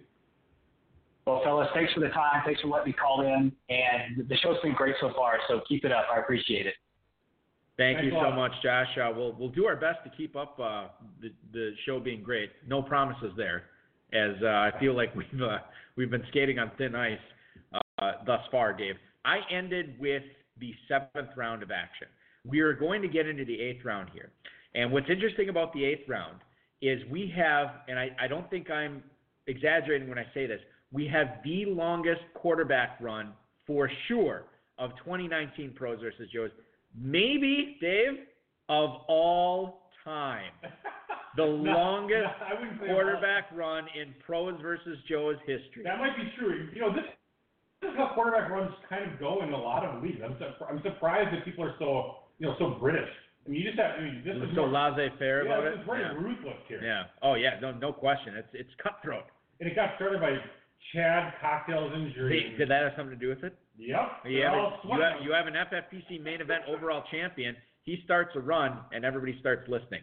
Okay, so let's get into it. The eighth round was led off by Royce Freeman, going to Eric Moody from FantasyData.com. Aaron Rodgers off the board in the eighth round. My God, I just it's it's it will never be real to me. Aaron Rodgers at the 8:02 tonight. It's Baker going to get worse for him every year. it, well, th- I mean, that's listen, father time. That's how it works. But uh, Baker Mayfield at the 803, Latavius Murray off the board as the third running back drafted by uh, Skarecky and uh, Clement here. Uh, Kyler Murray to uh, Rob Wozniak as his starting quarterback. Curtis Samuel off the board to Chris Carlson as his number four receiver. Corey Davis to uh, Bob Harris as his uh, third receiver that he has selected tonight. Sterling Shepard goes uh, to Howard and Yarborough tonight. That selection is the 808. Jordan Howard as the number three running back to Nazarek. And now here come the quarterbacks. Dave, I'm not going to stop at the eighth round. At the end of the eighth round, I'm going to go right through to, to get everybody the full effect of, of this quarterback Very, very exciting. Chad Schroeder, Carson Wentz, Josh Hornsby, Cam Newton, Dave Schermann, Russell Wilson, and Jared Goff, Josh Hornsby, Jameis Winston, Chad Schroeder, Matt Ryan, Michael Nazarek, Drew Brees, Ray Cowart, Tyson Yarborough, Mitchell Trubisky, Bob Harris, Lamar Jackson, and rounding things off is Chris Carlson with one Dak Prescott. All right, Dave. That is 10 quarterbacks off the board here. Yeah. Which Great. one was your favorite? Out of all 10 of those, Dave, you can have any one of them. From Wentz to Prescott, dollars to donuts, I mean, you know, come on. nose to the grindstone. Who are you picking? Uh, probably Matt Ryan actually, which was the, Oh, I thought you were going to say Russell Wilson. oh, I think I would take Matt Ryan. Really? Okay. Who was the sixth one of the rotation? Yeah, he was the sixth 1. Well, that's because Chad Schroeder knew he could take Carson Wentz and still get Matt Ryan. Yeah, well, he must have the Jedi mind trick going. I mean, Matt Ryan was number two uh, quarterback last year, right? Uh, that sounds right. I, he still has Mohamed Sanu, and he has Ridley getting better. Uh, Julio's I, my boy Austin Hooper. Your boy Austin Hooper, and Julio's taken off all three seasons. That is perfect. I, I- love it. yeah. If I was who, I would. That is exactly the right move. Dave, I actually uh, I do an afternoon show here uh, in Northeast Oh, is it? Wisconsin. It's called the Show with Leo and Balky. You can find it at 95.3 FM uh, in uh, in Appleton, 99.1 in Oshkosh, AM 1570. You can also go to thescorewi.com and listen live anywhere around the world. Uh, we're on from two to three Monday afternoons, or excuse me, Monday through Friday, weekday afternoons. You can check that out. And one of the things I bring up on the show, we have a segment called 1265 today, and it is a Packers segment that we do each and every day.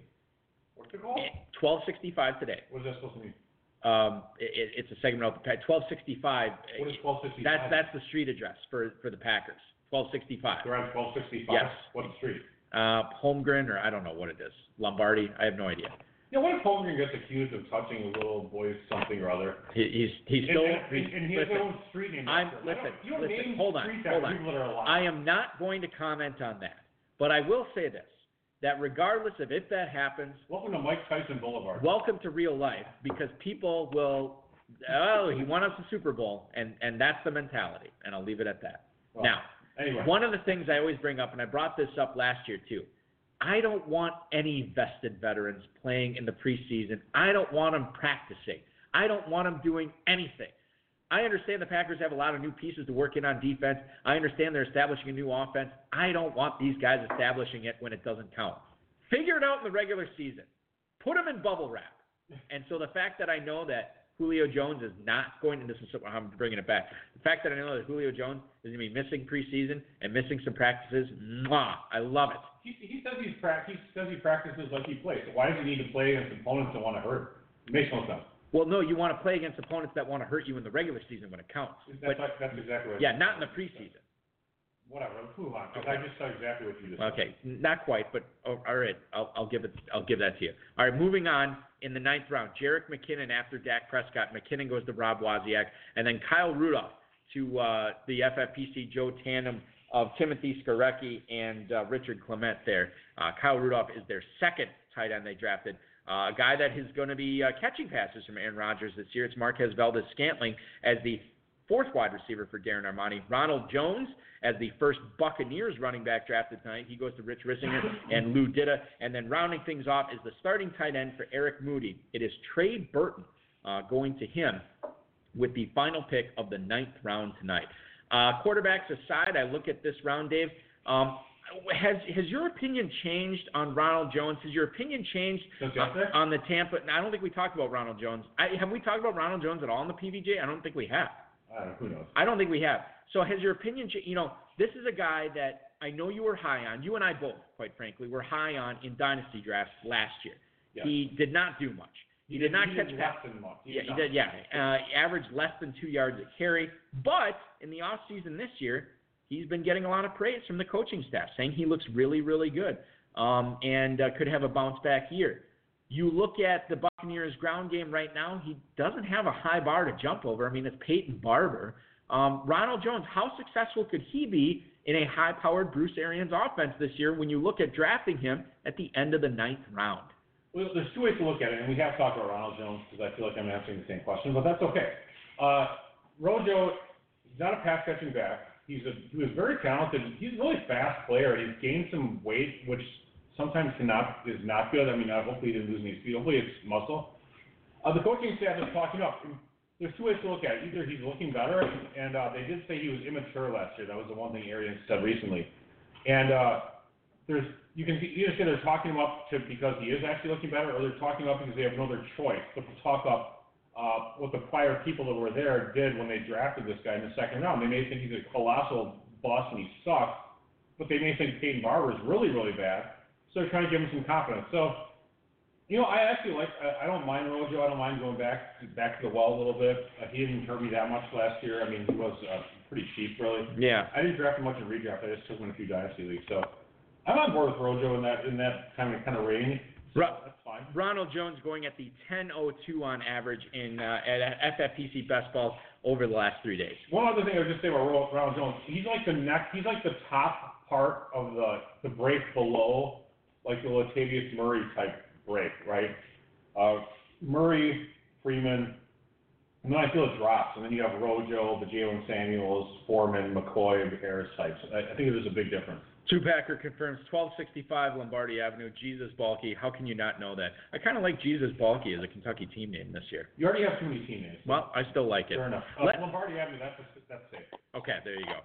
Uh, let's go to the 402 and, and check in here with this caller. Who are we talking to on the High Stakes Fantasy Football Hour? Hey, Balky, this is Chad. How you doing? How you guys doing? We are doing excellent, Chad. Uh, go, always good to hear from you. Of course, tw 2008 FFPC main event champion Chad Schroeder checking in with us tonight. How are you liking your team as we are through 11 rounds here for you at the three spot? Um, I like the construction of it more than I like the players that are on it. You had to love James Conner falling to you at, at the 210 though. That that's you had to be loving life. Not really. I didn't really want to take him that much. Um,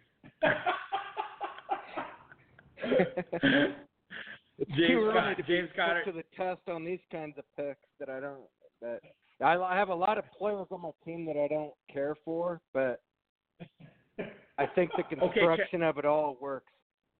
Okay. All right. So let let's put you to, to, to the test here. I'm gonna. You have 11 choices here. Which one is your favorite pick as we go through your draft tonight? Barkley, Conner, Damien Williams, O.J. Howard, Lockett, Allen Robinson, Jared Cook, Wentz, Matt Ryan, Courtland Sutton, Dede Westbrook. Which one is your favorite pick? Uh, a player that you did enjoy drafting tonight. I think my favorite pick um, is Westbrook at this point in the eleventh round. That's that tells you what I think of my team. you know, I, I know you're crapping on your own team, but the thing is, you know, now granted, you could not have thought. Well, maybe you could have, but you probably weren't aware or thinking that you taking Wentz, you know, then, you know, so you take Oh, Wentz, and starting the quarterback. four round. more quarterbacks Yeah. go, and you're like, oh, dude, this is great, and then Ryan's still there, so you take Ryan, and then a whole, you know, crap load of more quarterbacks go, And because all those quarterbacks went, because you know 15 picks out of the next 24 were quarterbacks or whatever it was, you get Courtland Sutton in the 10th, and then you get D. Westbrook in the 11th. So kind of your strategery, as our friend George Bush would say, worked out It- pretty it well. did uh, work out beautifully. Yeah, I think so. It did work out beautifully. My my strategic game is is uh far ahead of my player evaluation game at this point in the season.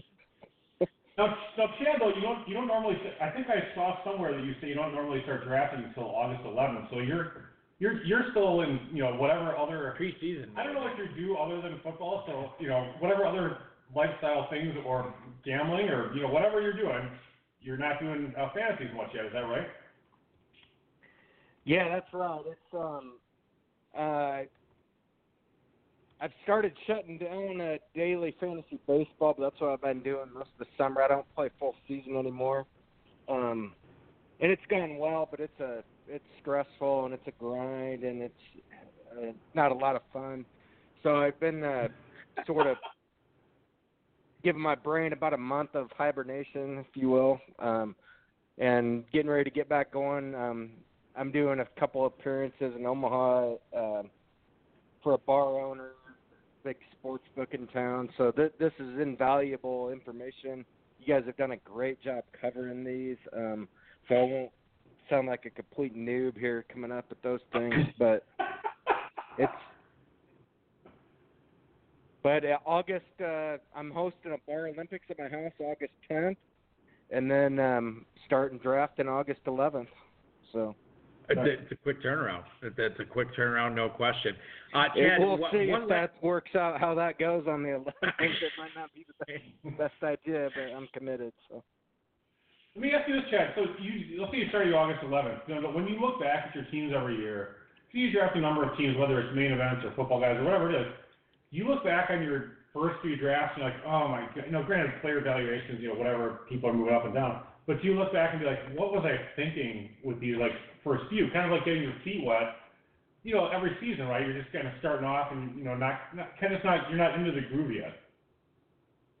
yeah, I don't. But at the same time, uh, I don't. You know, now these days there's more information on Twitter. You can see more draft boards and stuff. Um, but there's no replacement for being for putting your brain to the to the test, and that's why I'm still going to do a lot of small drafts uh, starting 11th, and I do a lot more drafts at a time than most people, so I can get caught up in a hurry, and you know I I know who's who are the great players out there, and um, you know sometimes I uh, respect their opinion more than I do my own on on guys, so um, it's just a putting the whole puzzle together and then getting informed when the big drafts get get there.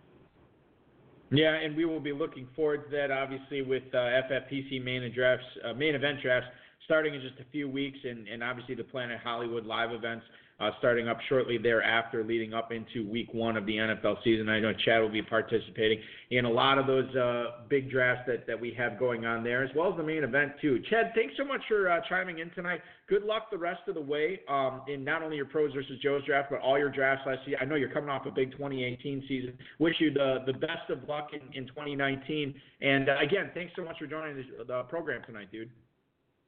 All right, take care. Have a good rest of your evening, folks. Thank you so much. That's Chad Schroeder. You can always follow him on Twitter at ChadSCH23, 19-time full season national champ, and uh, the inaugural winner of the uh, FFPC main event way back in the day. Uh, it's been a while since uh, since that's happened. What is this year 11, Dave? Am I correct in saying, that? or is it year 12? It's year 12 Uh, of the FFPC. Yeah, yeah, yeah, something like that. All right, perfect. Well, at least we're we're, you know, we're dialed not nostalgic or anything too much. Nah, not too much. When did you start with this uh, great firm?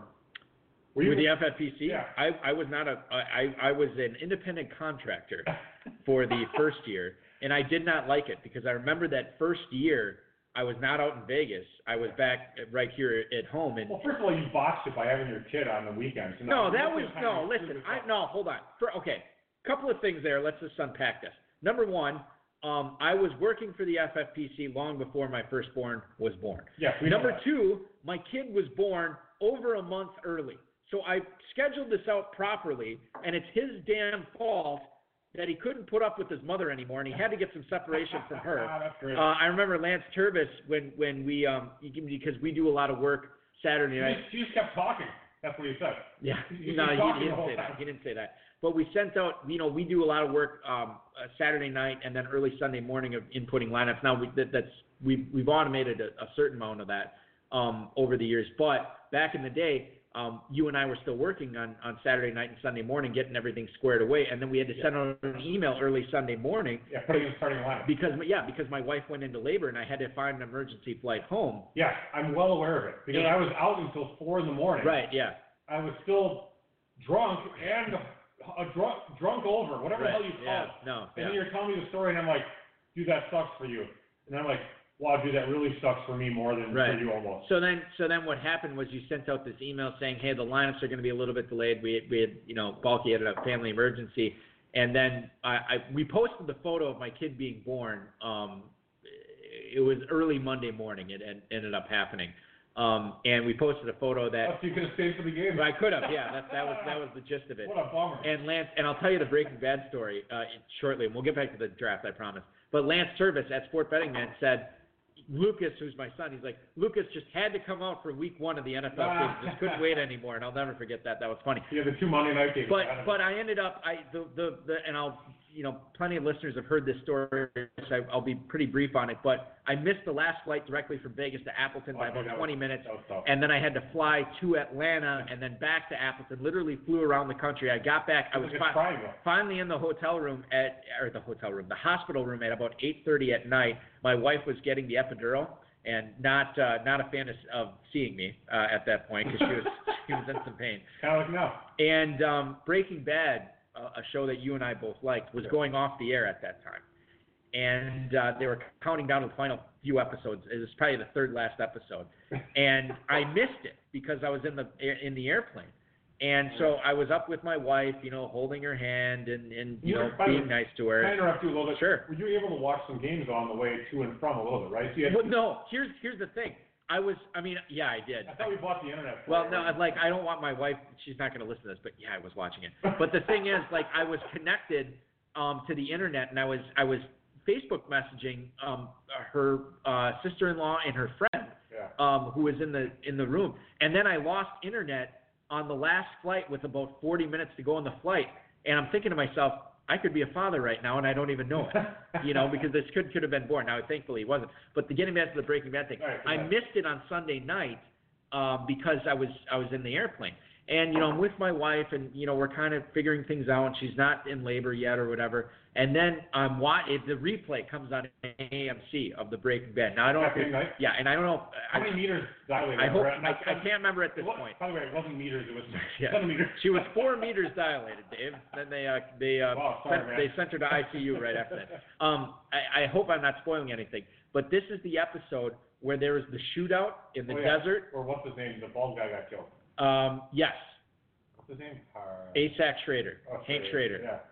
Um, and you didn't see it, tough shit. You should right, watch it. It's. So, so I'm halfway through this episode, and this is the replay that's on at like three in the morning. And I'm halfway through, and it goes to commercial. The nurse comes in, and she checks my wife out. And she's like, "Okay, well, I think we could start pushing if you're ready." And my wife, I'm like, "Oh, no, no, no, don't, don't, you can't do this now." How much longer? 15 minutes? no, it's about a half hour. We're halfway through, Yeah. and my wife hesitated, and she said, uh, "I, I don't know." And I said, "You know what? She's not ready yet. Uh, Let's give it a half. let's give it a little bit. We'll we'll see what happens. You know, whatever." And and and the nurse's like, "Okay, that's fine." And I'm like, oh, "Perfect." And then she leaves like right as it's starting back from commercial. I'm like, "Oh, this is meant to be right here." So I ended up seeing the episode. My kid got born at 5:30 uh, in the morning. He was a he was a little underweight, but um, all was well after that. And so it was it was a fun That's little night. Yeah, so it's very exciting. My my second kid's wife or my second kid's wife, my second kid's birth was not nearly as uh, as stressful as that one was. Getting back to the draft, I promise you we would do That it. was great. 1001, Josh Allen to Eric Moody as his backup quarterback to Deshaun Watson. Jaylen Samuels right after that, the number four running back drafted by Rich Risinger and Lou Ditta. Geronimo Allison for the second straight night, Dave. We get the Packers stack of receivers here. Valdes-Scantling in the ninth, and then Allison in the tenth to Darren Armani. Maybe he saw that last night and said, mmm, I got to have that. Ben Roethlisberger as the backup quarterback to Patrick Mahomes here for Skarecky and Clement. Jimmy Garoppolo backing up Kyler Murray for Rob Wozniak from the Fantasy Footballers. Kirk Cousins is the backup quarterback for uh, the uh, uh, for Chris Carlson's team for Dak Prescott. And um, I'm sorry, hang on one second. We got some technical difficulties here, and they're solved. Philip Rivers backing up Lamar Jackson to Bob Harris at Football Diehards, as he now has two quarterbacks on his team. Marvin Jones, the one, two, three, four, fifth receiver drafted by Cowart and Yarborough here tonight in the 10th round. Larry Fitzgerald, the number three receiver, drafted by Mike Nazarek. So this is interesting. He doesn't take a third receiver until round 10. How will it end up? Stay tuned and find out. Courtland Sutton off the board to Chad Schroeder here uh, as his number three receiver. So again, two uh, long time. You know, Mike Nazarek is a, is technically a pro in this competition. He is a former FFPC league uh, main event league champion, so he knows his way around these drafts. Yeah, Mike does play FFPC every single year. He's a super loyal, outstanding, awesome player. Yeah, and a, and a guy that you don't really want to see in your league because he's been very successful. So both these guys don't take their third receiver until round 10. Again, best ball, but still. Mark Andrews, Dave, who I think I said in the chat room earlier, I'm really, really starting to like him. Josh Hornsby gets him as his backup tight end, and then DeSean Jackson off the board to Dave Schermann with the final pick of the 10th round. Okay, so that is the 10th round. Let's go through the 11th here, and then we'll kind of wrap things up and, and, and look at each of these uh, teams.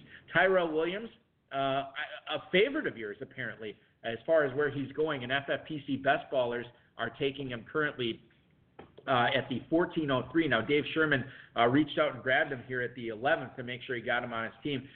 The Raiders are going to have a little bit of a different look this year as they have added Antonio Brown, they have added Josh Jacobs. Um, you look at this squad. I just want to ask you here, as as as Tyrell Williams joins the Raiders as well. What is it about Williams uh, on the Raiders this year that has you liking him, given his draft spot? Well, I mean, Derek Carr is going to throw for 30x number of yards. 3,800. Does that seem right? Sure. Okay. That seems about right. Uh, you know, Antonio Brown going to command a lot of looks, but Tyrell Williams is in his prime. He's moved from one team to the other. He's definitely number two receiver there. Darren Waller is their tight end, so he's not going to command many looks. I think that Williams is he's just a solid player, and because Antonio Brown's going to command a lot of coverage, I think that Williams will get a get a lot of looks. Having said that, I, I think I would have I probably would have looked at I don't know. It's tough to take Williams that much sooner than his ADP. I think I mean because of the fact that I knew his ADP, I would have probably waited until his 12th, 13th turn and taken a shot at him. Where is he getting picked again? 14, 13? 1403 for Tyrell Williams. Yeah, so there's probably a 75% chance Williams was open for you in the 12, 13 turn, so I've probably gone somewhere else with that pick. Okay, so so you like him, you don't love him. But I mean, having said that, I don't, I'm not a big Djax fan, so I would have probably taken Williams over Djax. But I like the Dede Westbrook. I think Emmanuel Sanders in best ball is kind of an interesting pick. Yeah. He's uh he's supposedly doing pretty well, and uh, there's no one else really in town there, so uh, he's worth a shot, I think. Wait. Uh, I like this. You know, I, I mean, obviously Sutton, but I mean beyond him. Right. I, Josh Hornsby at the at the 11:02 here tonight, Dave takes a, a guy that that I'm I'm really becoming a fan of. He actually back-to-back picks of, of guys I'm really warming up to. Uh, Mark Andrews, then Damien Harris, who's normally going in the early 10th. I was gonna say late. Yeah, he gets him in the early 11th tonight. I like that pick. I actually like Chad Schroeder's pick of Dede Westbrook at the 11:03 tonight. That makes some sense too. Emmanuel Sanders to Mike Nazarek. Uh, right after that, that is uh, his fourth receiver. So he goes Fitz and Sanders to try to shore up that receiver position.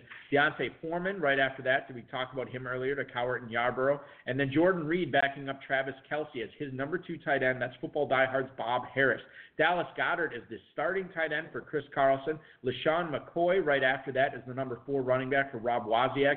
A couple of tight ends here. Boy, this is really the tight end route. Delanie Walker to uh, Skarecky and Clement. Jack Doyle right after that. The Darren Armani is his number two tight end. Ito Smith.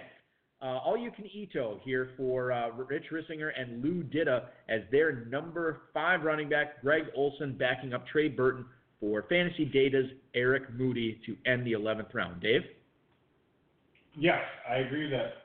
No, I, I thought you had a point that you wanted to make. Well, to the make. eleventh round is that, that tight end round. So if you only had one tight end, or if you were team five and had zero, and you decided not to take one, you made a mistake. So I think that no. And that, and that was Carlson? You're, you're pointing out? Are you calling Yeah. him out? You're Uh, calling out yeah. the tickler? No, Ray Cowart and Tyson Yarborough. I mean, Oh. at team five, they don't have a tight end. Oh, I see what you're saying. So Okay, in yeah. round eleven, they're still. Everyone else starts taking their second tight end, and they're still sitting there with zero, and they and they draft other other players. I I think that's not not what you want to be doing. I think that's not ideal. However, they do have a certain advantage at both receiver and running back, which you'll get into in a little bit Yeah, here. but that's, yeah, that's fine. We'll we will talk about it. You're right. One of those things that I, you know, it it it still seems like this is year 12 of the FFPC, and still the the philosophy of drafting tight ends and how many tight ends and when to draft them is uh, I- argu- Un- it's unknown. arguably the most polarizing conversation. I mean, you go on FFPC Twitter, and there's a ton of people arguing you got to get an elite one. You got to have two after X rounds. You you got to have three after X rounds. Oh, you don't need to take one until this round. You don't need to take one uh, until you you have this. This is what your roster construction looks like. It is so polarizing. The conversation is it, it's never ending. Um, it- you know, it's and and I listen. I don't want to equate this to this. I am not equating it to this, but it's sort of like um, the abortion laws in this country. You know, it, it it's always sort of like a polarizing political topic, and it seems like there, there, there's a huge portion on one end of the spectrum. There's a huge portion on the other end of the spectrum. There's a few in the middle, and it, it, I don't think we're ever going to get like a firm answer on where it's going to go. And just in, in that same regard, I don't think we're going to get a firm answer on the right way to draft tight ends. We've seen we we brought Don Matter up earlier. We've seen teams totally ignore it and win a six-figure grand prize. We've seen teams load up on them and win a six-figure grand prize. So I think there's a lot of different ways to build your team, and I think that's what makes this so en- enjoyable. And for anybody who is listening for the first time, who is checking out an FFPC draft for the first time, the starting lineup in the FFPC: one quarterback, two running backs, two receivers, a tight end, a kicker, a defense, and then two flexes. So you could start four running backs, four receivers, three tight ends, however you want to do it. Tight ends get a point and a half per catch in this format as well. So that is the way you're looking at it, and this is why some of these teams end up looking the way that they do tonight. All right, we do have uh, roughly uh, a little bit less than a half hour in the program tonight. Let's get into some team analysis, and, and then we'll put a pro uh, a bow on the pros versus Joes this year, uh, as this is our final broadcast of the uh, of the fantasy football season I'm for the this so yeah, I'm sure you will. Well, let's try to we'll try to fix that, Dave, with our show on Friday. More to come on that. Yeah. Dave Schermann was drafting first tonight. The running backs Christian McCaffrey, Melvin Gordon, on Johnson, Austin Ekeler. Uh, receivers DJ Moore, Christian Kirk, DeSean Jackson, Tyrell Williams. Tight ends Eric Ebron, TJ Hockenson. Quarterbacks Russell Wilson and Jared Goff. Now, bear in mind, we're not quite halfway through this draft, so there is a lot of uh, ways that he can still add to the depth on this team. But I think as long as, you know, even the fact that he gets Ekeler with Melvin Gordon, I think that mitigates the Gordon risk a little bit. So I like what he did there. Uh, the receivers are a, a little bit of a question mark, but Moore and Kirk could break out. DeSean Jackson's looking great with the Eagles, and we already talked uh, about Tyrell Williams earlier. Uh, I'm a little concerned with Ebron as the number one tight end, but I like Hockenson as the backup uh, tight end here for uh, for Schermann, and uh, I love the quarterback. So a competitive team drafted by the FFPC veteran here. Yeah, McCaffrey with Gordon and with Ekeler, I think it actually works out really nicely for him. Uh, and the on Johnson pick, I know some people are, you know, poo-pooing Johnson moving up because uh, what's his name? We don't even have to talk about him because he's so terrible. Moves up from, you know, he, he is moving up now. on Johnson moving up to an early third-round pick. Uh, I, I still think it's a nice pick. Who's who's so terrible? I'm sorry. Uh, Bill, uh, not the guy they cut. Oh, Theo Riddick. Theo Riddick, yeah. Okay.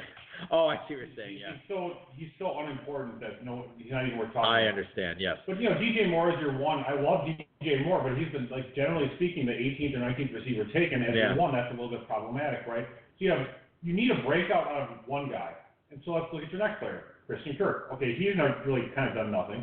So you need a breakout. But he could break out. Yes, he could break out. The Right. point is, you need a breakout out of two guys. You have Djax who's getting older and he's kind of a you know flash speed guy, and then you, you have Tyrell Williams. So you only have four tight ends and you're taking defenses. I I find that to be a little bit of questionable strategy at the receiver position. I love everything else about his team. Right. He does have the number one defense, the only defense off the board in the Bears at the final pick of the 12th round here. Josh Hornsby from Roto Grinders, FantasyADHD.com. David Johnson, James White, Miles Sanders, Damien Harris, Justice Hill at running back. Mike Evans, Amari Cooper, Robby Anderson, Michael Gallup at receiver. Hunter Henry, Mark Andrews at tight end, Cam Newton, and Jameis Winston at quarterback. I feel like this has been a recurring theme for me, Dave. Uh, but I'm after the top three receivers. eh, I, I'm concerned at the depth, and he could certainly build that up. But I'm not a Michael Gallup guy. However, I will say this: there's a lot of explosive players on Josh Hornsby's team at every position. Well, I mean, the difference between Team One and Team Two is that his top three receivers are Mike Evans, Amari Cooper, and Robby Anderson. Robby Anderson's a you know, pretty solid number one. Right. And he's semi-proven. He's you know he's not a breakout guy. He, he's a player that you expect some production from. David Johnson, White, Sanders. Sanders has up, upside and downside. Uh, Damien Harris, great value. Henry and Andrews is a really, really solid tight end combo, and uh, Newton and Winston good are really good. Right. Uh, overall, pretty solid team. I, I, you know, the argument about David Johnson as a two pick. I mean, that people are going to talk about that a little bit. There actually, I went on Josh's uh, Twitter feed, um, and and some somebody said, "Hey, good draft so far, but why David Johnson over Barkley at two? And and Josh retweeted it and with the comment, "I like David Johnson better." I mean, that's all you need to know right there. Can't beat that argument. You cannot beat that argument Whoa, well, why? because I like it better. yeah, well, there you go. All right, That's sold. it. Yeah. Chad Schroeder, let's move on to see what the uh, 2008 FFPC main event champ did uh, from the three spot. Barkley, James Conner, Damien Williams, Dion Lewis, and Justin Jackson here. Uh, Tyler Lockett, Allen Robinson, Courtland Sutton, and Dede Westbrook at receiver. Tight ends are O.J. Howard and Jared Cook, Carson Wentz, and Matt Ryan at quarterback. So, Dave, I look at this squad. I think I think the ti- you know I'm not a big O.J. Howard guy, but you know the fact that he got him in the fourth round, I think was good value. Um, Jared Cook there uh, also uh, helping out the tight end depth. We'll see what he does going forward here. Uh, and then you have uh, Wentz and Ryan. I like the quarterbacks. Running backs are solid. Receivers, we'll see what happens there, but there's some breakout potential for for Chad Schroeder. Yeah, I think I covered Chad's team a little bit uh, earlier, so I'm gonna I'm just gonna stand by what I said. I really like Courtland Sutton and uh, Dede Westbrook picks. Right. Overall, solid team. Actually, I think he's done well for himself. Uh, yeah, and the fact that you have Justin Jackson, we'll see what happens there with the Melvin Gordon situation. I always like getting those mid-range uh, or mid-round pass-catching running backs, and Dion Lewis certainly fits the bill there. You can't get much better than those top three running backs that he goes with in the first three rounds. So we'll see what Chad does here in the final, uh, the second half of this draft, no question. FFMastermind.com's Michael Nazarek, uh, his running backs, Alvin Kamara, Phillip Lindsay, Jordan Howard, Kalen Ballage, receivers, Keenan Allen, Kenny Golladay, Larry Fitzgerald, Emmanuel Sanders, and John Brown. Tight ends, George Kittle, Austin Hooper. Quarterbacks are Andrew Luck and Drew Brees. Uh, he just takes Jason Witten as his number three tight end here at the 1409 as well. So the, the tight ends are really, really good. Uh, the um, the running backs, I think, when you look at Kamara and Lindsay, I think you could do a lot worse there. And then you, you pepper in Jordan Howard, who we're not the biggest fans of, but he should get a lot of touches. Uh, you know, maybe not targets, but touches for sure. And then Kalen Ballage, who's been rising up draft boards. He's the number one in the Dolphins offense. You don't see um, him take a t- uh, excuse me a wide receiver until the tenth round after he goes with Allen and Golladay. But I like the depth there. Fitz, Sanders, and John Brown. I mean that's that's a good best ball guy right there. You're you're seeing the veteran experience of Michael Nazarek shown through here in his draft construction. Yeah, I actually like Nazarek's team. Space things out pretty well, right? I mean, when you take, even though he took Cooper, again, I probably would not have gone with Cooper there. That's kind of fine. But he took Cooper. He got Kittle, so he's got really good, really, really good tight ends. I mean, really good. And his receivers, you have Allen and Golladay, but then he ends up getting that veteran depth. Fitz, Sand, you know, Emmanuel Sanders, John Brown. I mean, I'm not a big John Brown fan, but if he doesn't have that sickle cell trait going on, it's not a problem. He's a he's a player. And the Kalen Ballage pick is a, is a is a kind of a super value. So his running backs are a little bit running back depth is a tad bit weak. Right. Uh, with Kamara and Lindsay, that's two starters. I mean, what what more do you want? That's pretty good. I like the team a lot actually. Yeah, and, and we'll uh, we'll talk more about this uh, team later on. I, it's spoiler alert as far as a future guest on the High Stakes Fantasy Football Hour, but we'll get into more of that with Michael Nazarek. Uh, Ray Cowart and uh, Tyson Yarborough had the fifth pick tonight. Here's what they did from that slot: Todd Gurley, Aaron Jones, Mark Ingram, D'Onta Foreman, Jamaal Williams. Uh, receivers are DeAndre Hopkins, Tyler Boyd, Jarvis Landry, Sterling Shepard, Marvin Jones. Tight end is Noah Fant. Mitchell Trubisky and Andy Dalton are the quarterbacks. So, Dave, here's the thing.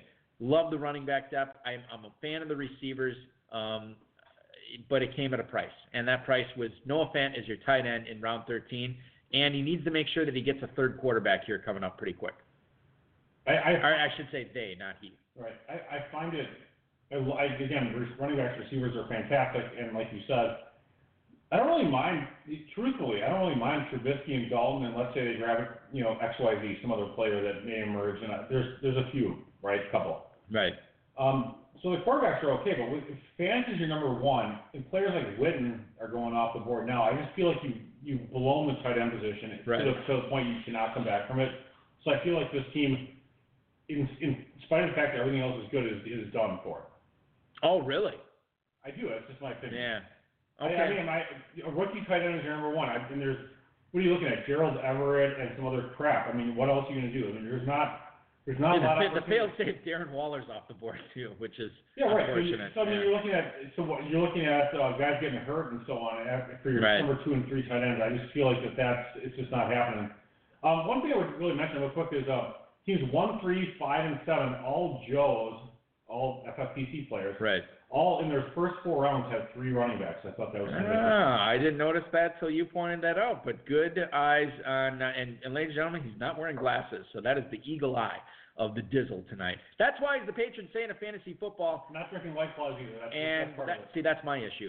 Let's go to football diehards. Uh, Bob Harris here at the sixth spot. Uh, Nick Chubb, Sony Michel, Derrius Guice, Tevin Coleman, Nyheim Hines at running back. Adam Thielen, Brandin Cooks, Corey Davis at receiver. Uh, Travis Kelce, Jordan Reed, Tyler Eifert at tight end. Lamar Jackson, Philip Rivers, and Derek Carr at quarterback. You look at Bob's squad, Dave, and I think what stands out to me is two of our check marks are ticked off here. He has three quarterbacks by the end of round 13. He has three tight ends by the round uh, end of round 14. He has good running back depth. Where's the weakness? Got to build up that receiver depth after going Thielen, Cooks, and Corey Davis, and nothing since then. That is where this team, uh, his success is going to be determined to, because I think he did a very good job at all the other positions. Yeah, and, and the thing is, this draft's going a little bit more, more slowly than the other drafts, so we're still in the 15th round. Remember that one draft we were talking about the kickers? We're like, oh, let's go through the 19th round. Here's Right. the kickers that we're taking. Yeah, they they all they, listen. They're all different. Yeah, they are all different. I think you know there's just still some receivers out there. So I'm going to give Harris some credit that he's going to be able to snatch a few up. Although my my boy Isabella at the 14-12 to Dave Schermann, great pick. Yeah, Actually, Dave Schermann, now looking back on his team because he has DJ Moore, Kirk, Deshaun Watson, Tyrell Williams, Isabella, and Humphries. That actually does. Adam Humphries is underrated. I think so too. And I, I feel like the Tyrell Williams, Isabella, I think those two together. I don't know for whatever reason. I I, I like both of them. Yeah, So then I instantly like this team a lot. and you like Hockenson too. I think is a, is a number two tight end this I, year. I yeah. do. I mean, he's he's you know both Ebron and Hawkins both drafted by the Lions, both top ten picks. Right. Uh, now on different teams, but uh, Hockenson's an, a pretty elite talent. Anyway, For the uninitiated, they might have think that Dave Gerczak partnered with Dave Schermann tonight. Christian McCaffrey, DJ Moore, like Christian team. Kirk, I Russell not- Wilson, Tyrell Williams, no. Hockenson, Isabella. I would have not taken Ebron though, but that's all right. No, okay. Well, I mean, there's a lot of picks last he won. He won that argument with you apparently. Yeah, the Desert Snake and I are uh, we both have the same first name and a lot of the same things. From All the right, back to Bob here. yeah, well, no, well, that's about all I had to say with Bob Harris, unless you had anything else. No, I, I actually, I truthfully, I actually really like his team in spite of the fact that he only has three, uh, Hey. three receivers right now. The draft philosophy question here, Dave. If you are going to be weak heading into the second round, or excuse me, the second half of a 28 round draft, what position do you want to be weak at? You cannot say kicker or defense. Where do I want to be weak? Where do you want? If you have to be weak at one position, what's the one position that you feel like you can build up enough depth to to make your team um, not only competitive, but a team that can win the whole thing? Uh, I don't know. Is it receiver? Okay, I mean, it kind of that question is, is a little bit of a leading question. And It's- I'm it's trying to- yeah. It's built, it's built for me to say receiver. It's it's by design, Dave. Yeah, so your question is, it's like, it's like a crappy poll that was, you know, initiated by the What? Hold on, come on. It's like, oh, hey, did Donald Trump do this or that? Blah blah blah blah blah. Um, I think that at my, if I have two good quarterbacks, I think sacrificing a third one is fine. Yeah, If I have two good tight ends, sacrificing a third one there is fine. sure. Um, so I don't think that necessarily receiver is not is the answer. Okay. Always. All right. All right. So the, I will say this: it's tough. A later round. After like uh, right about now, I think around 14, the running backs get really bad. I mean, it, it just gets to be like, okay, I can't even like I can't pick anyone. anymore. it's all handcuffs and opportunity at this point. no, it's actually below that. It's it's, it's now it's like the handcuffs and opportunity are gone. It's like you know Gus Edwards. I guess. I guess. Okay. So dreams. yeah, it's like crap. So so like Cha- uh, Darwin Thompson or uh, yeah, or, Bruce you know, Anderson. Yeah, right. Bruce Anderson, Yeah. the guy behind the guy. If you're Right. if you're talking swingers level running backs, Yeah. that should be something, a team name or whatever. Uh, if you're the guy behind the guy, you don't want to be drafting the guy behind. Exactly. Yeah, no question. All right, from the Desert Snake to uh, the football diehard to the Tickler here with uh, Ezekiel Elliott, Joe Mixon, Leonard Fournette, Uh, Rashaad Penny and Carlos Hyde are Chris Carlson's running backs. Julian Edelman, Cooper Kupp, Dante Pettis, Curtis Samuel, and Devin Funchess at receiver. Uh, tight ends Dallas Goedert and Darren Waller, and then the quarterbacks Prescott, Kirk Cousins, and Sam Darnold. Boy, I like those quarterbacks. That's a good trio right there. I'm questioning a little bit waiting until round 11 to draft your starter. Again, this is not the first time we've seen Dallas Goddard as the number one tight end for uh, a team in the pros versus Joe's, where he's not the number one tight end on his own team. Um, I, I, you know, the fact that he started off with three high volume running backs that should work in his favor. Um, Edelman is going to be good. Pettis is certainly a breakout candidate. I like Curtis Samuel. Devin Funchess in the 15th. I mean, say what you will about him, but he should be catching passes from Andrew Luck. And then um, uh, we'll see how, how fast Cooper Kupp rebounds. But I think this this uh, squad sort of comes down, Dave, to wide receiver help, and if he can if he can catch lightning in a bottle here with maybe a third or maybe a fourth tight end.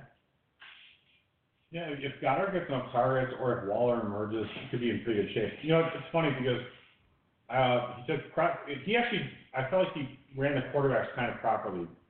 Not that I mean he could have gotten better, of course, right?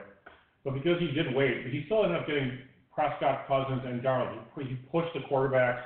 He took Darnold, and he knew he kind of had to get a third one. So that right. was a really good decision yep. for him. Um, you know, the first eight picks are out, you know, pretty outstanding. I can't complain. Are you a Pettis guy? Just curiously. I'm really not, but I mean Okay. it's fine if you like. Is it, it number three? Whatever. Okay. No, that's fine. I mean, I when you have you know four backs and four receivers in eight rounds, they're going to look pretty good overall. Right. Uh, but he does need some. If, if Zach Ertz gets gets hurt, holy crap, this team could be amazing. it really I mean, it's Yeah, so yeah. I'm just looking at that now. That that does look really good if that's the the scenario that presents itself. Uh, FantasyFootballers.com, Rob Roz, uh, Wozniak here. Let's talk about his team, aka Team RB. Tarik Cohen, David Montgomery, Jerick McKinnon, LeSean McCoy, Matt Breida, Devin Singletary, Adrian Peterson, wide receivers Tyreek Hill, Antonio Brown, Robert Woods, Keke Coutee, uh, tight ends Evan Engram and Jimmy Graham, quarterbacks Kyler Murray and Jimmy Garoppolo. It's weird that I'm saying this. I think this is sort of a balanced team, Dave, and what I mean by saying that is he gets four receivers within the first seven rounds. Three of them should be pretty high volume. Maybe Robert Woods could be the fourth. He gets Evan Engram and Jimmy Graham on the same team, um, which which could pay dividends. I like the Murray Garoppolo pairing, and it's going to be a question of if if he can if he can get one of these running backs to pan out. If Adrian Peterson is the guy in Washington, if Devin Singletary becomes the bell cow in Buffalo. Um, and even if he doesn't, he still has McCoy here. I don't know about the Jerick McKinnon pick in the ninth round, but you obviously see what the strategy here is with with Wozniak when he gets those those four receivers early. Now he's pounding the running back position. Well, you know, I'm not. I don't want to be a slave to ADP, but I'm going to have to mention this. Tyreek Hill, Antonio Brown, Evan Engram, Robert Woods were all reaches. Every one. Every single one was way over ADP. Cohen and Montgomery, maybe not. Montgomery might have been a value. Coutee is, a, is, an, is a reach for ADP. Uh, McKinnon in the ninth round, ADP reach. So when you have all those so-called reaches, when Coutee is your number four, but then you're punting running back, it becomes a little bit problematic. So I, I don't, no offense, don't care for the way this team turned out because you reached on pretty much all of your you know, super important positions. So not, I'm not a fan. Okay. All right. You're not a fan of that squad. We'll see how it develops over the course of the second half of this draft. It is Team Gossamer at the uh, nine pick tonight, Dave. That is Timothy Skarecky and Richard Clement. Here's what they did with their nine slot Derrick Henry, Chris Carson, Latavius Murray, and Chris Thompson at uh, running back. Receivers are Davante Adams, Alshon Jeffery, Sammy Watkins, uh, Golden Tate, DK Metcalf, and Kenny Still. And then you have, uh, I, I'm abusing it. I know it's last night. Just give it to me. Zach Ertz, Kyle Rudolph, and Delanie Walker at tight end, Patrick Mahomes, and Ben Roethlisberger at quarterback. He needs a third quarterback, but I like the top two. I like the tight end combination here that he got. And, you know, say what you will about these receivers, but I mean, Alshon Jeffery is still going to put up points. Sammy Watkins should still put up points with that. You know, he gets the hook up there with with Patrick Mahomes. Golden Tate, I thought was a good value in the 12th. We'll see what happens with DK Metcalf. I've always been a Kenny Stills guy. I guess the the question for me is how many passes are these early round running backs going to catch for him with with Henry and Carson and Murray? He gets the pass catcher with Chris Thompson, but that guy's no stranger to the training table. So the running backs for me are the question mark for Gossamer's team here with Skarecky and Clement. You know, normally I would really, I would generally uh, kind of hate a team that would take Ertz and then Mahomes, because I thought the Mahomes pick was kind of a reach. But he he he accounted for himself pretty well, in my opinion. With I, feel like I, I look at the rest of his picks, like almost all of them, and I feel like I can explain them all to myself. I'll be like, okay, Hemi the fourth, Carson the fifth, that's cool. He needs a receiver. Jeffery, Jeffries, Wat, Watkins, Latavius Murray in you know, in the eighth round is a nice value, and then Earth with Rudolph solid, and Mahomes, and then you get Big Ben, and then you get Delanie Walker as your third tight end, and then Golden Tate, you know, with the suspension, and then Chris Thompson catching passes, DK Metcalf who sucks, but he's running for one, can't run a route, and Kenny still caught two touchdowns in practice the other day. DK I mean, that's pretty good, right? I mean, it's pretty. That actually turns out, it, it, with, with all you put all that crap together, it turns out to be a pretty good piece of, you know, a pretty good soup. For what it's worth, DK Metcalf can run one route. Yeah, if you go or the stop. Right. Can he run the stop? I don't know. If you I don't think he can run the stop. I think he can run the go. And then you just pick Jalen Richard over there catching passes. Uh, Jalen Richard. Whatever. Oh, is that what is that what we're doing? We're doing Richard. Yeah. So it's Jalen Richard. Yeah, Why Jalen- is it Richard? Is he French? I don't know. Does he look French to you? I, he doesn't look French to me, but maybe he is. Uh, Darren Armani from FantasyMojo.com. Check out all the great stuff that he has there. Uh, and the Godfather of the Posers Joe's competition, the guy that throws this whole thing together each and every year, drafting from the 10 spot tonight. Le'Veon Bell, Marlon Mack, Darrell Henderson, Tony Pollard, Malcolm Brown, uh, receivers Julio Jones, T.Y. Hilton, Calvin Ridley, Marquez Valdes, Scantling, Geronimo Allison, Anthony Miller, tight ends Vance McDonald, Jack Doyle, Mike Gesicki, Baker Mayfield, and Tom Brady at the quarterbacks. I think uh, Darren Armani did two things really good. One, he paid attention to where these guys are going in the previous five uh, Pros. Joe's drafts, and I think he put together a very balanced squad here. I like the receivers. I like the running backs. I think he did a good job getting three tight ends by round 13. Uh, we'll see if he gets a third quarterback here, but Mayfield and Brady is certainly a good start. So, Dave, I like this team. You know what's funny is he, first of all, he, he really crushed it, especially ADP wise. Mack and Hilton. Yeah, Mack and Hilton, fantastic. I, I thought the Ridley pick was solid. Henderson pick again, good. Even Vance McDonald, whether you like him or hate him, it's, it's a good pick. Right. And then, so then, okay, he takes Mayfield in the eighth, and then I'm like, he's coming around in the ninth, and there's this huge QB run. I just, I could not. There's no way I could have done what he did by taking MVS, ignoring quarterback, Right. and then taking Allison right after that, which actually was a, it's a shrewd combination. Packer stack, yeah. Yeah, Packer stack. And then so he he in my opinion, again, this is at the time, he blows that, right? And then so then he ignores it. And then after that, and I would be so pissed if I were him, Big Ben, you know, Garoppolo, Cousins, and Rivers all I'm like, oh my God, whatever, you know. And then in the 11th round, he still passes on quarterback, takes Jack Doyle, Right. and then still gets Brady. Yeah. So even though he only has two quarterbacks, I feel like he did did fine.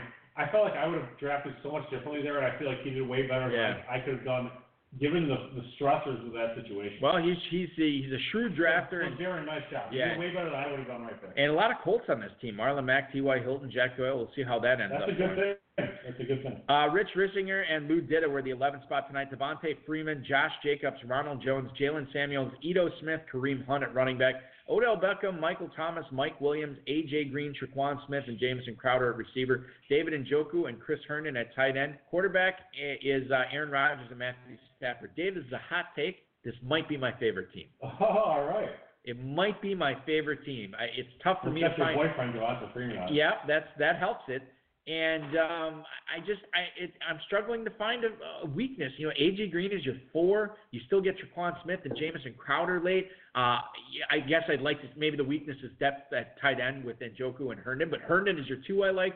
I like Rodgers and Stafford, even though Stafford may only throw 15 passes all season.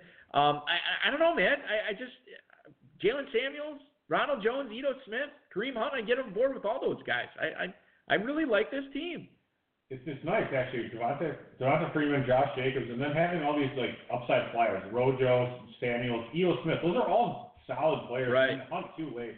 Uh, and then the AJ Green pick was nice in the sixth round. I thought that was a solid value for sure. I, it was really well done by Wright Risinger and uh, Louis Ditta. Is is this where you would take, by the way, Lou Ditta, who is a former co-host of this show? Would you take AJ Green in the early six, knowing what we know? Yeah, I would actually. Even you know, given the, the especially you know you have your other, especially if you're going with a receiver heavy strategy, Right. you don't really need to worry about it all that much.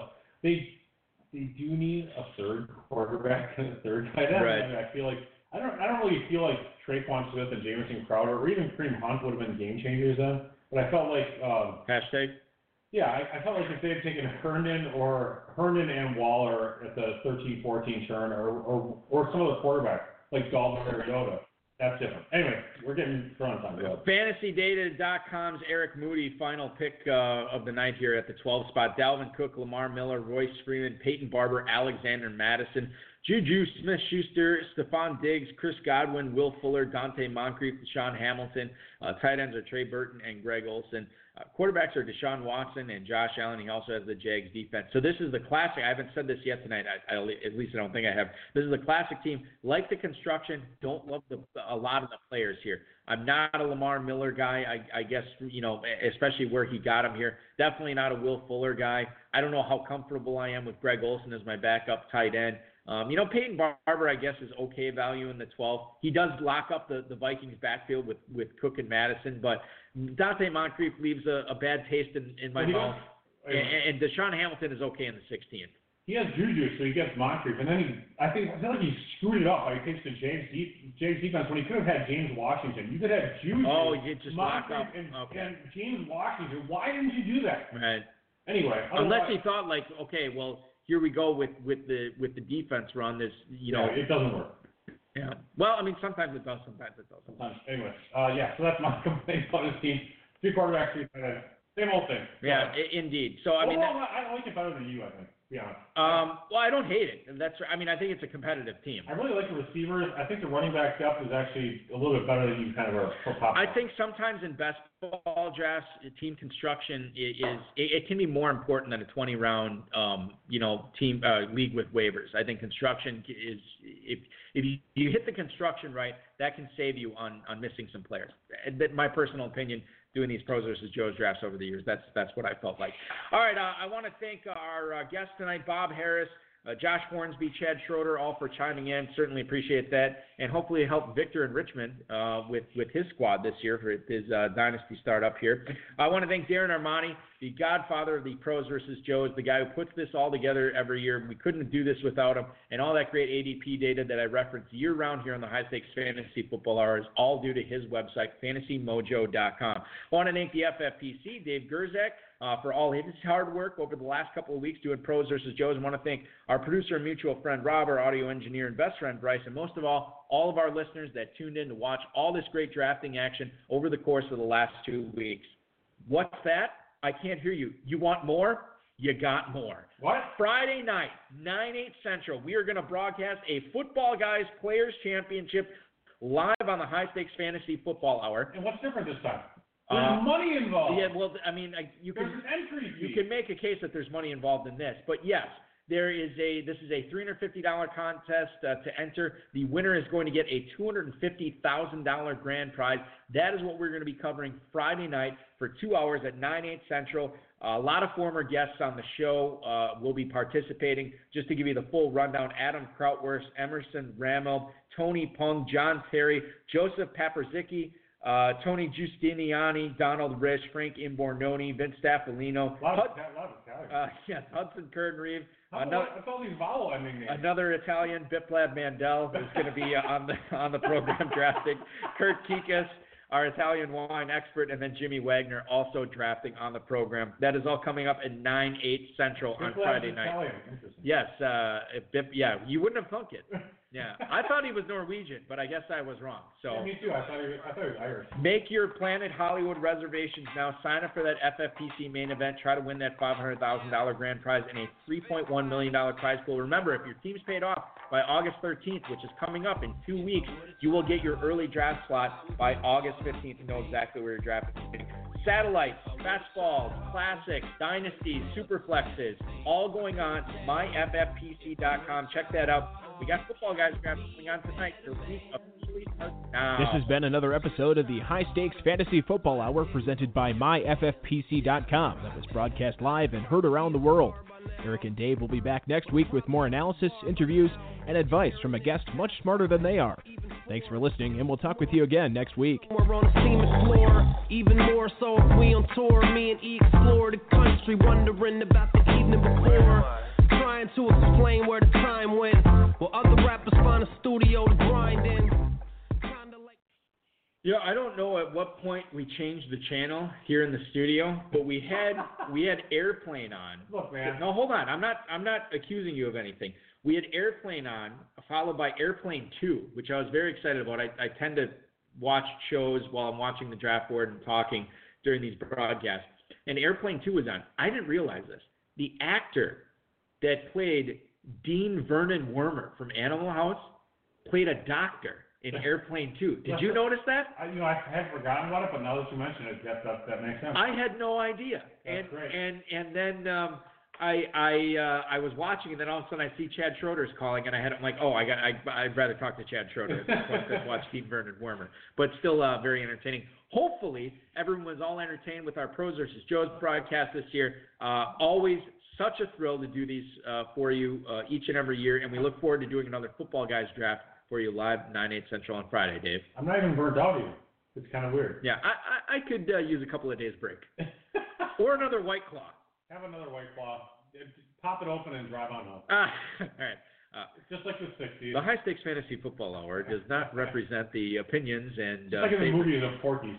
Is that what they did? Yeah, they all drive around. They were drinking White Claws back then. No, they weren't. They weren't turning Zizzies to Wizzies. Zizzies to Wizzies. Zizzies to Mizzies to Wizzies. Thanks for listening, everybody. We'll talk to you Friday night. Uh, enjoy your next couple of days.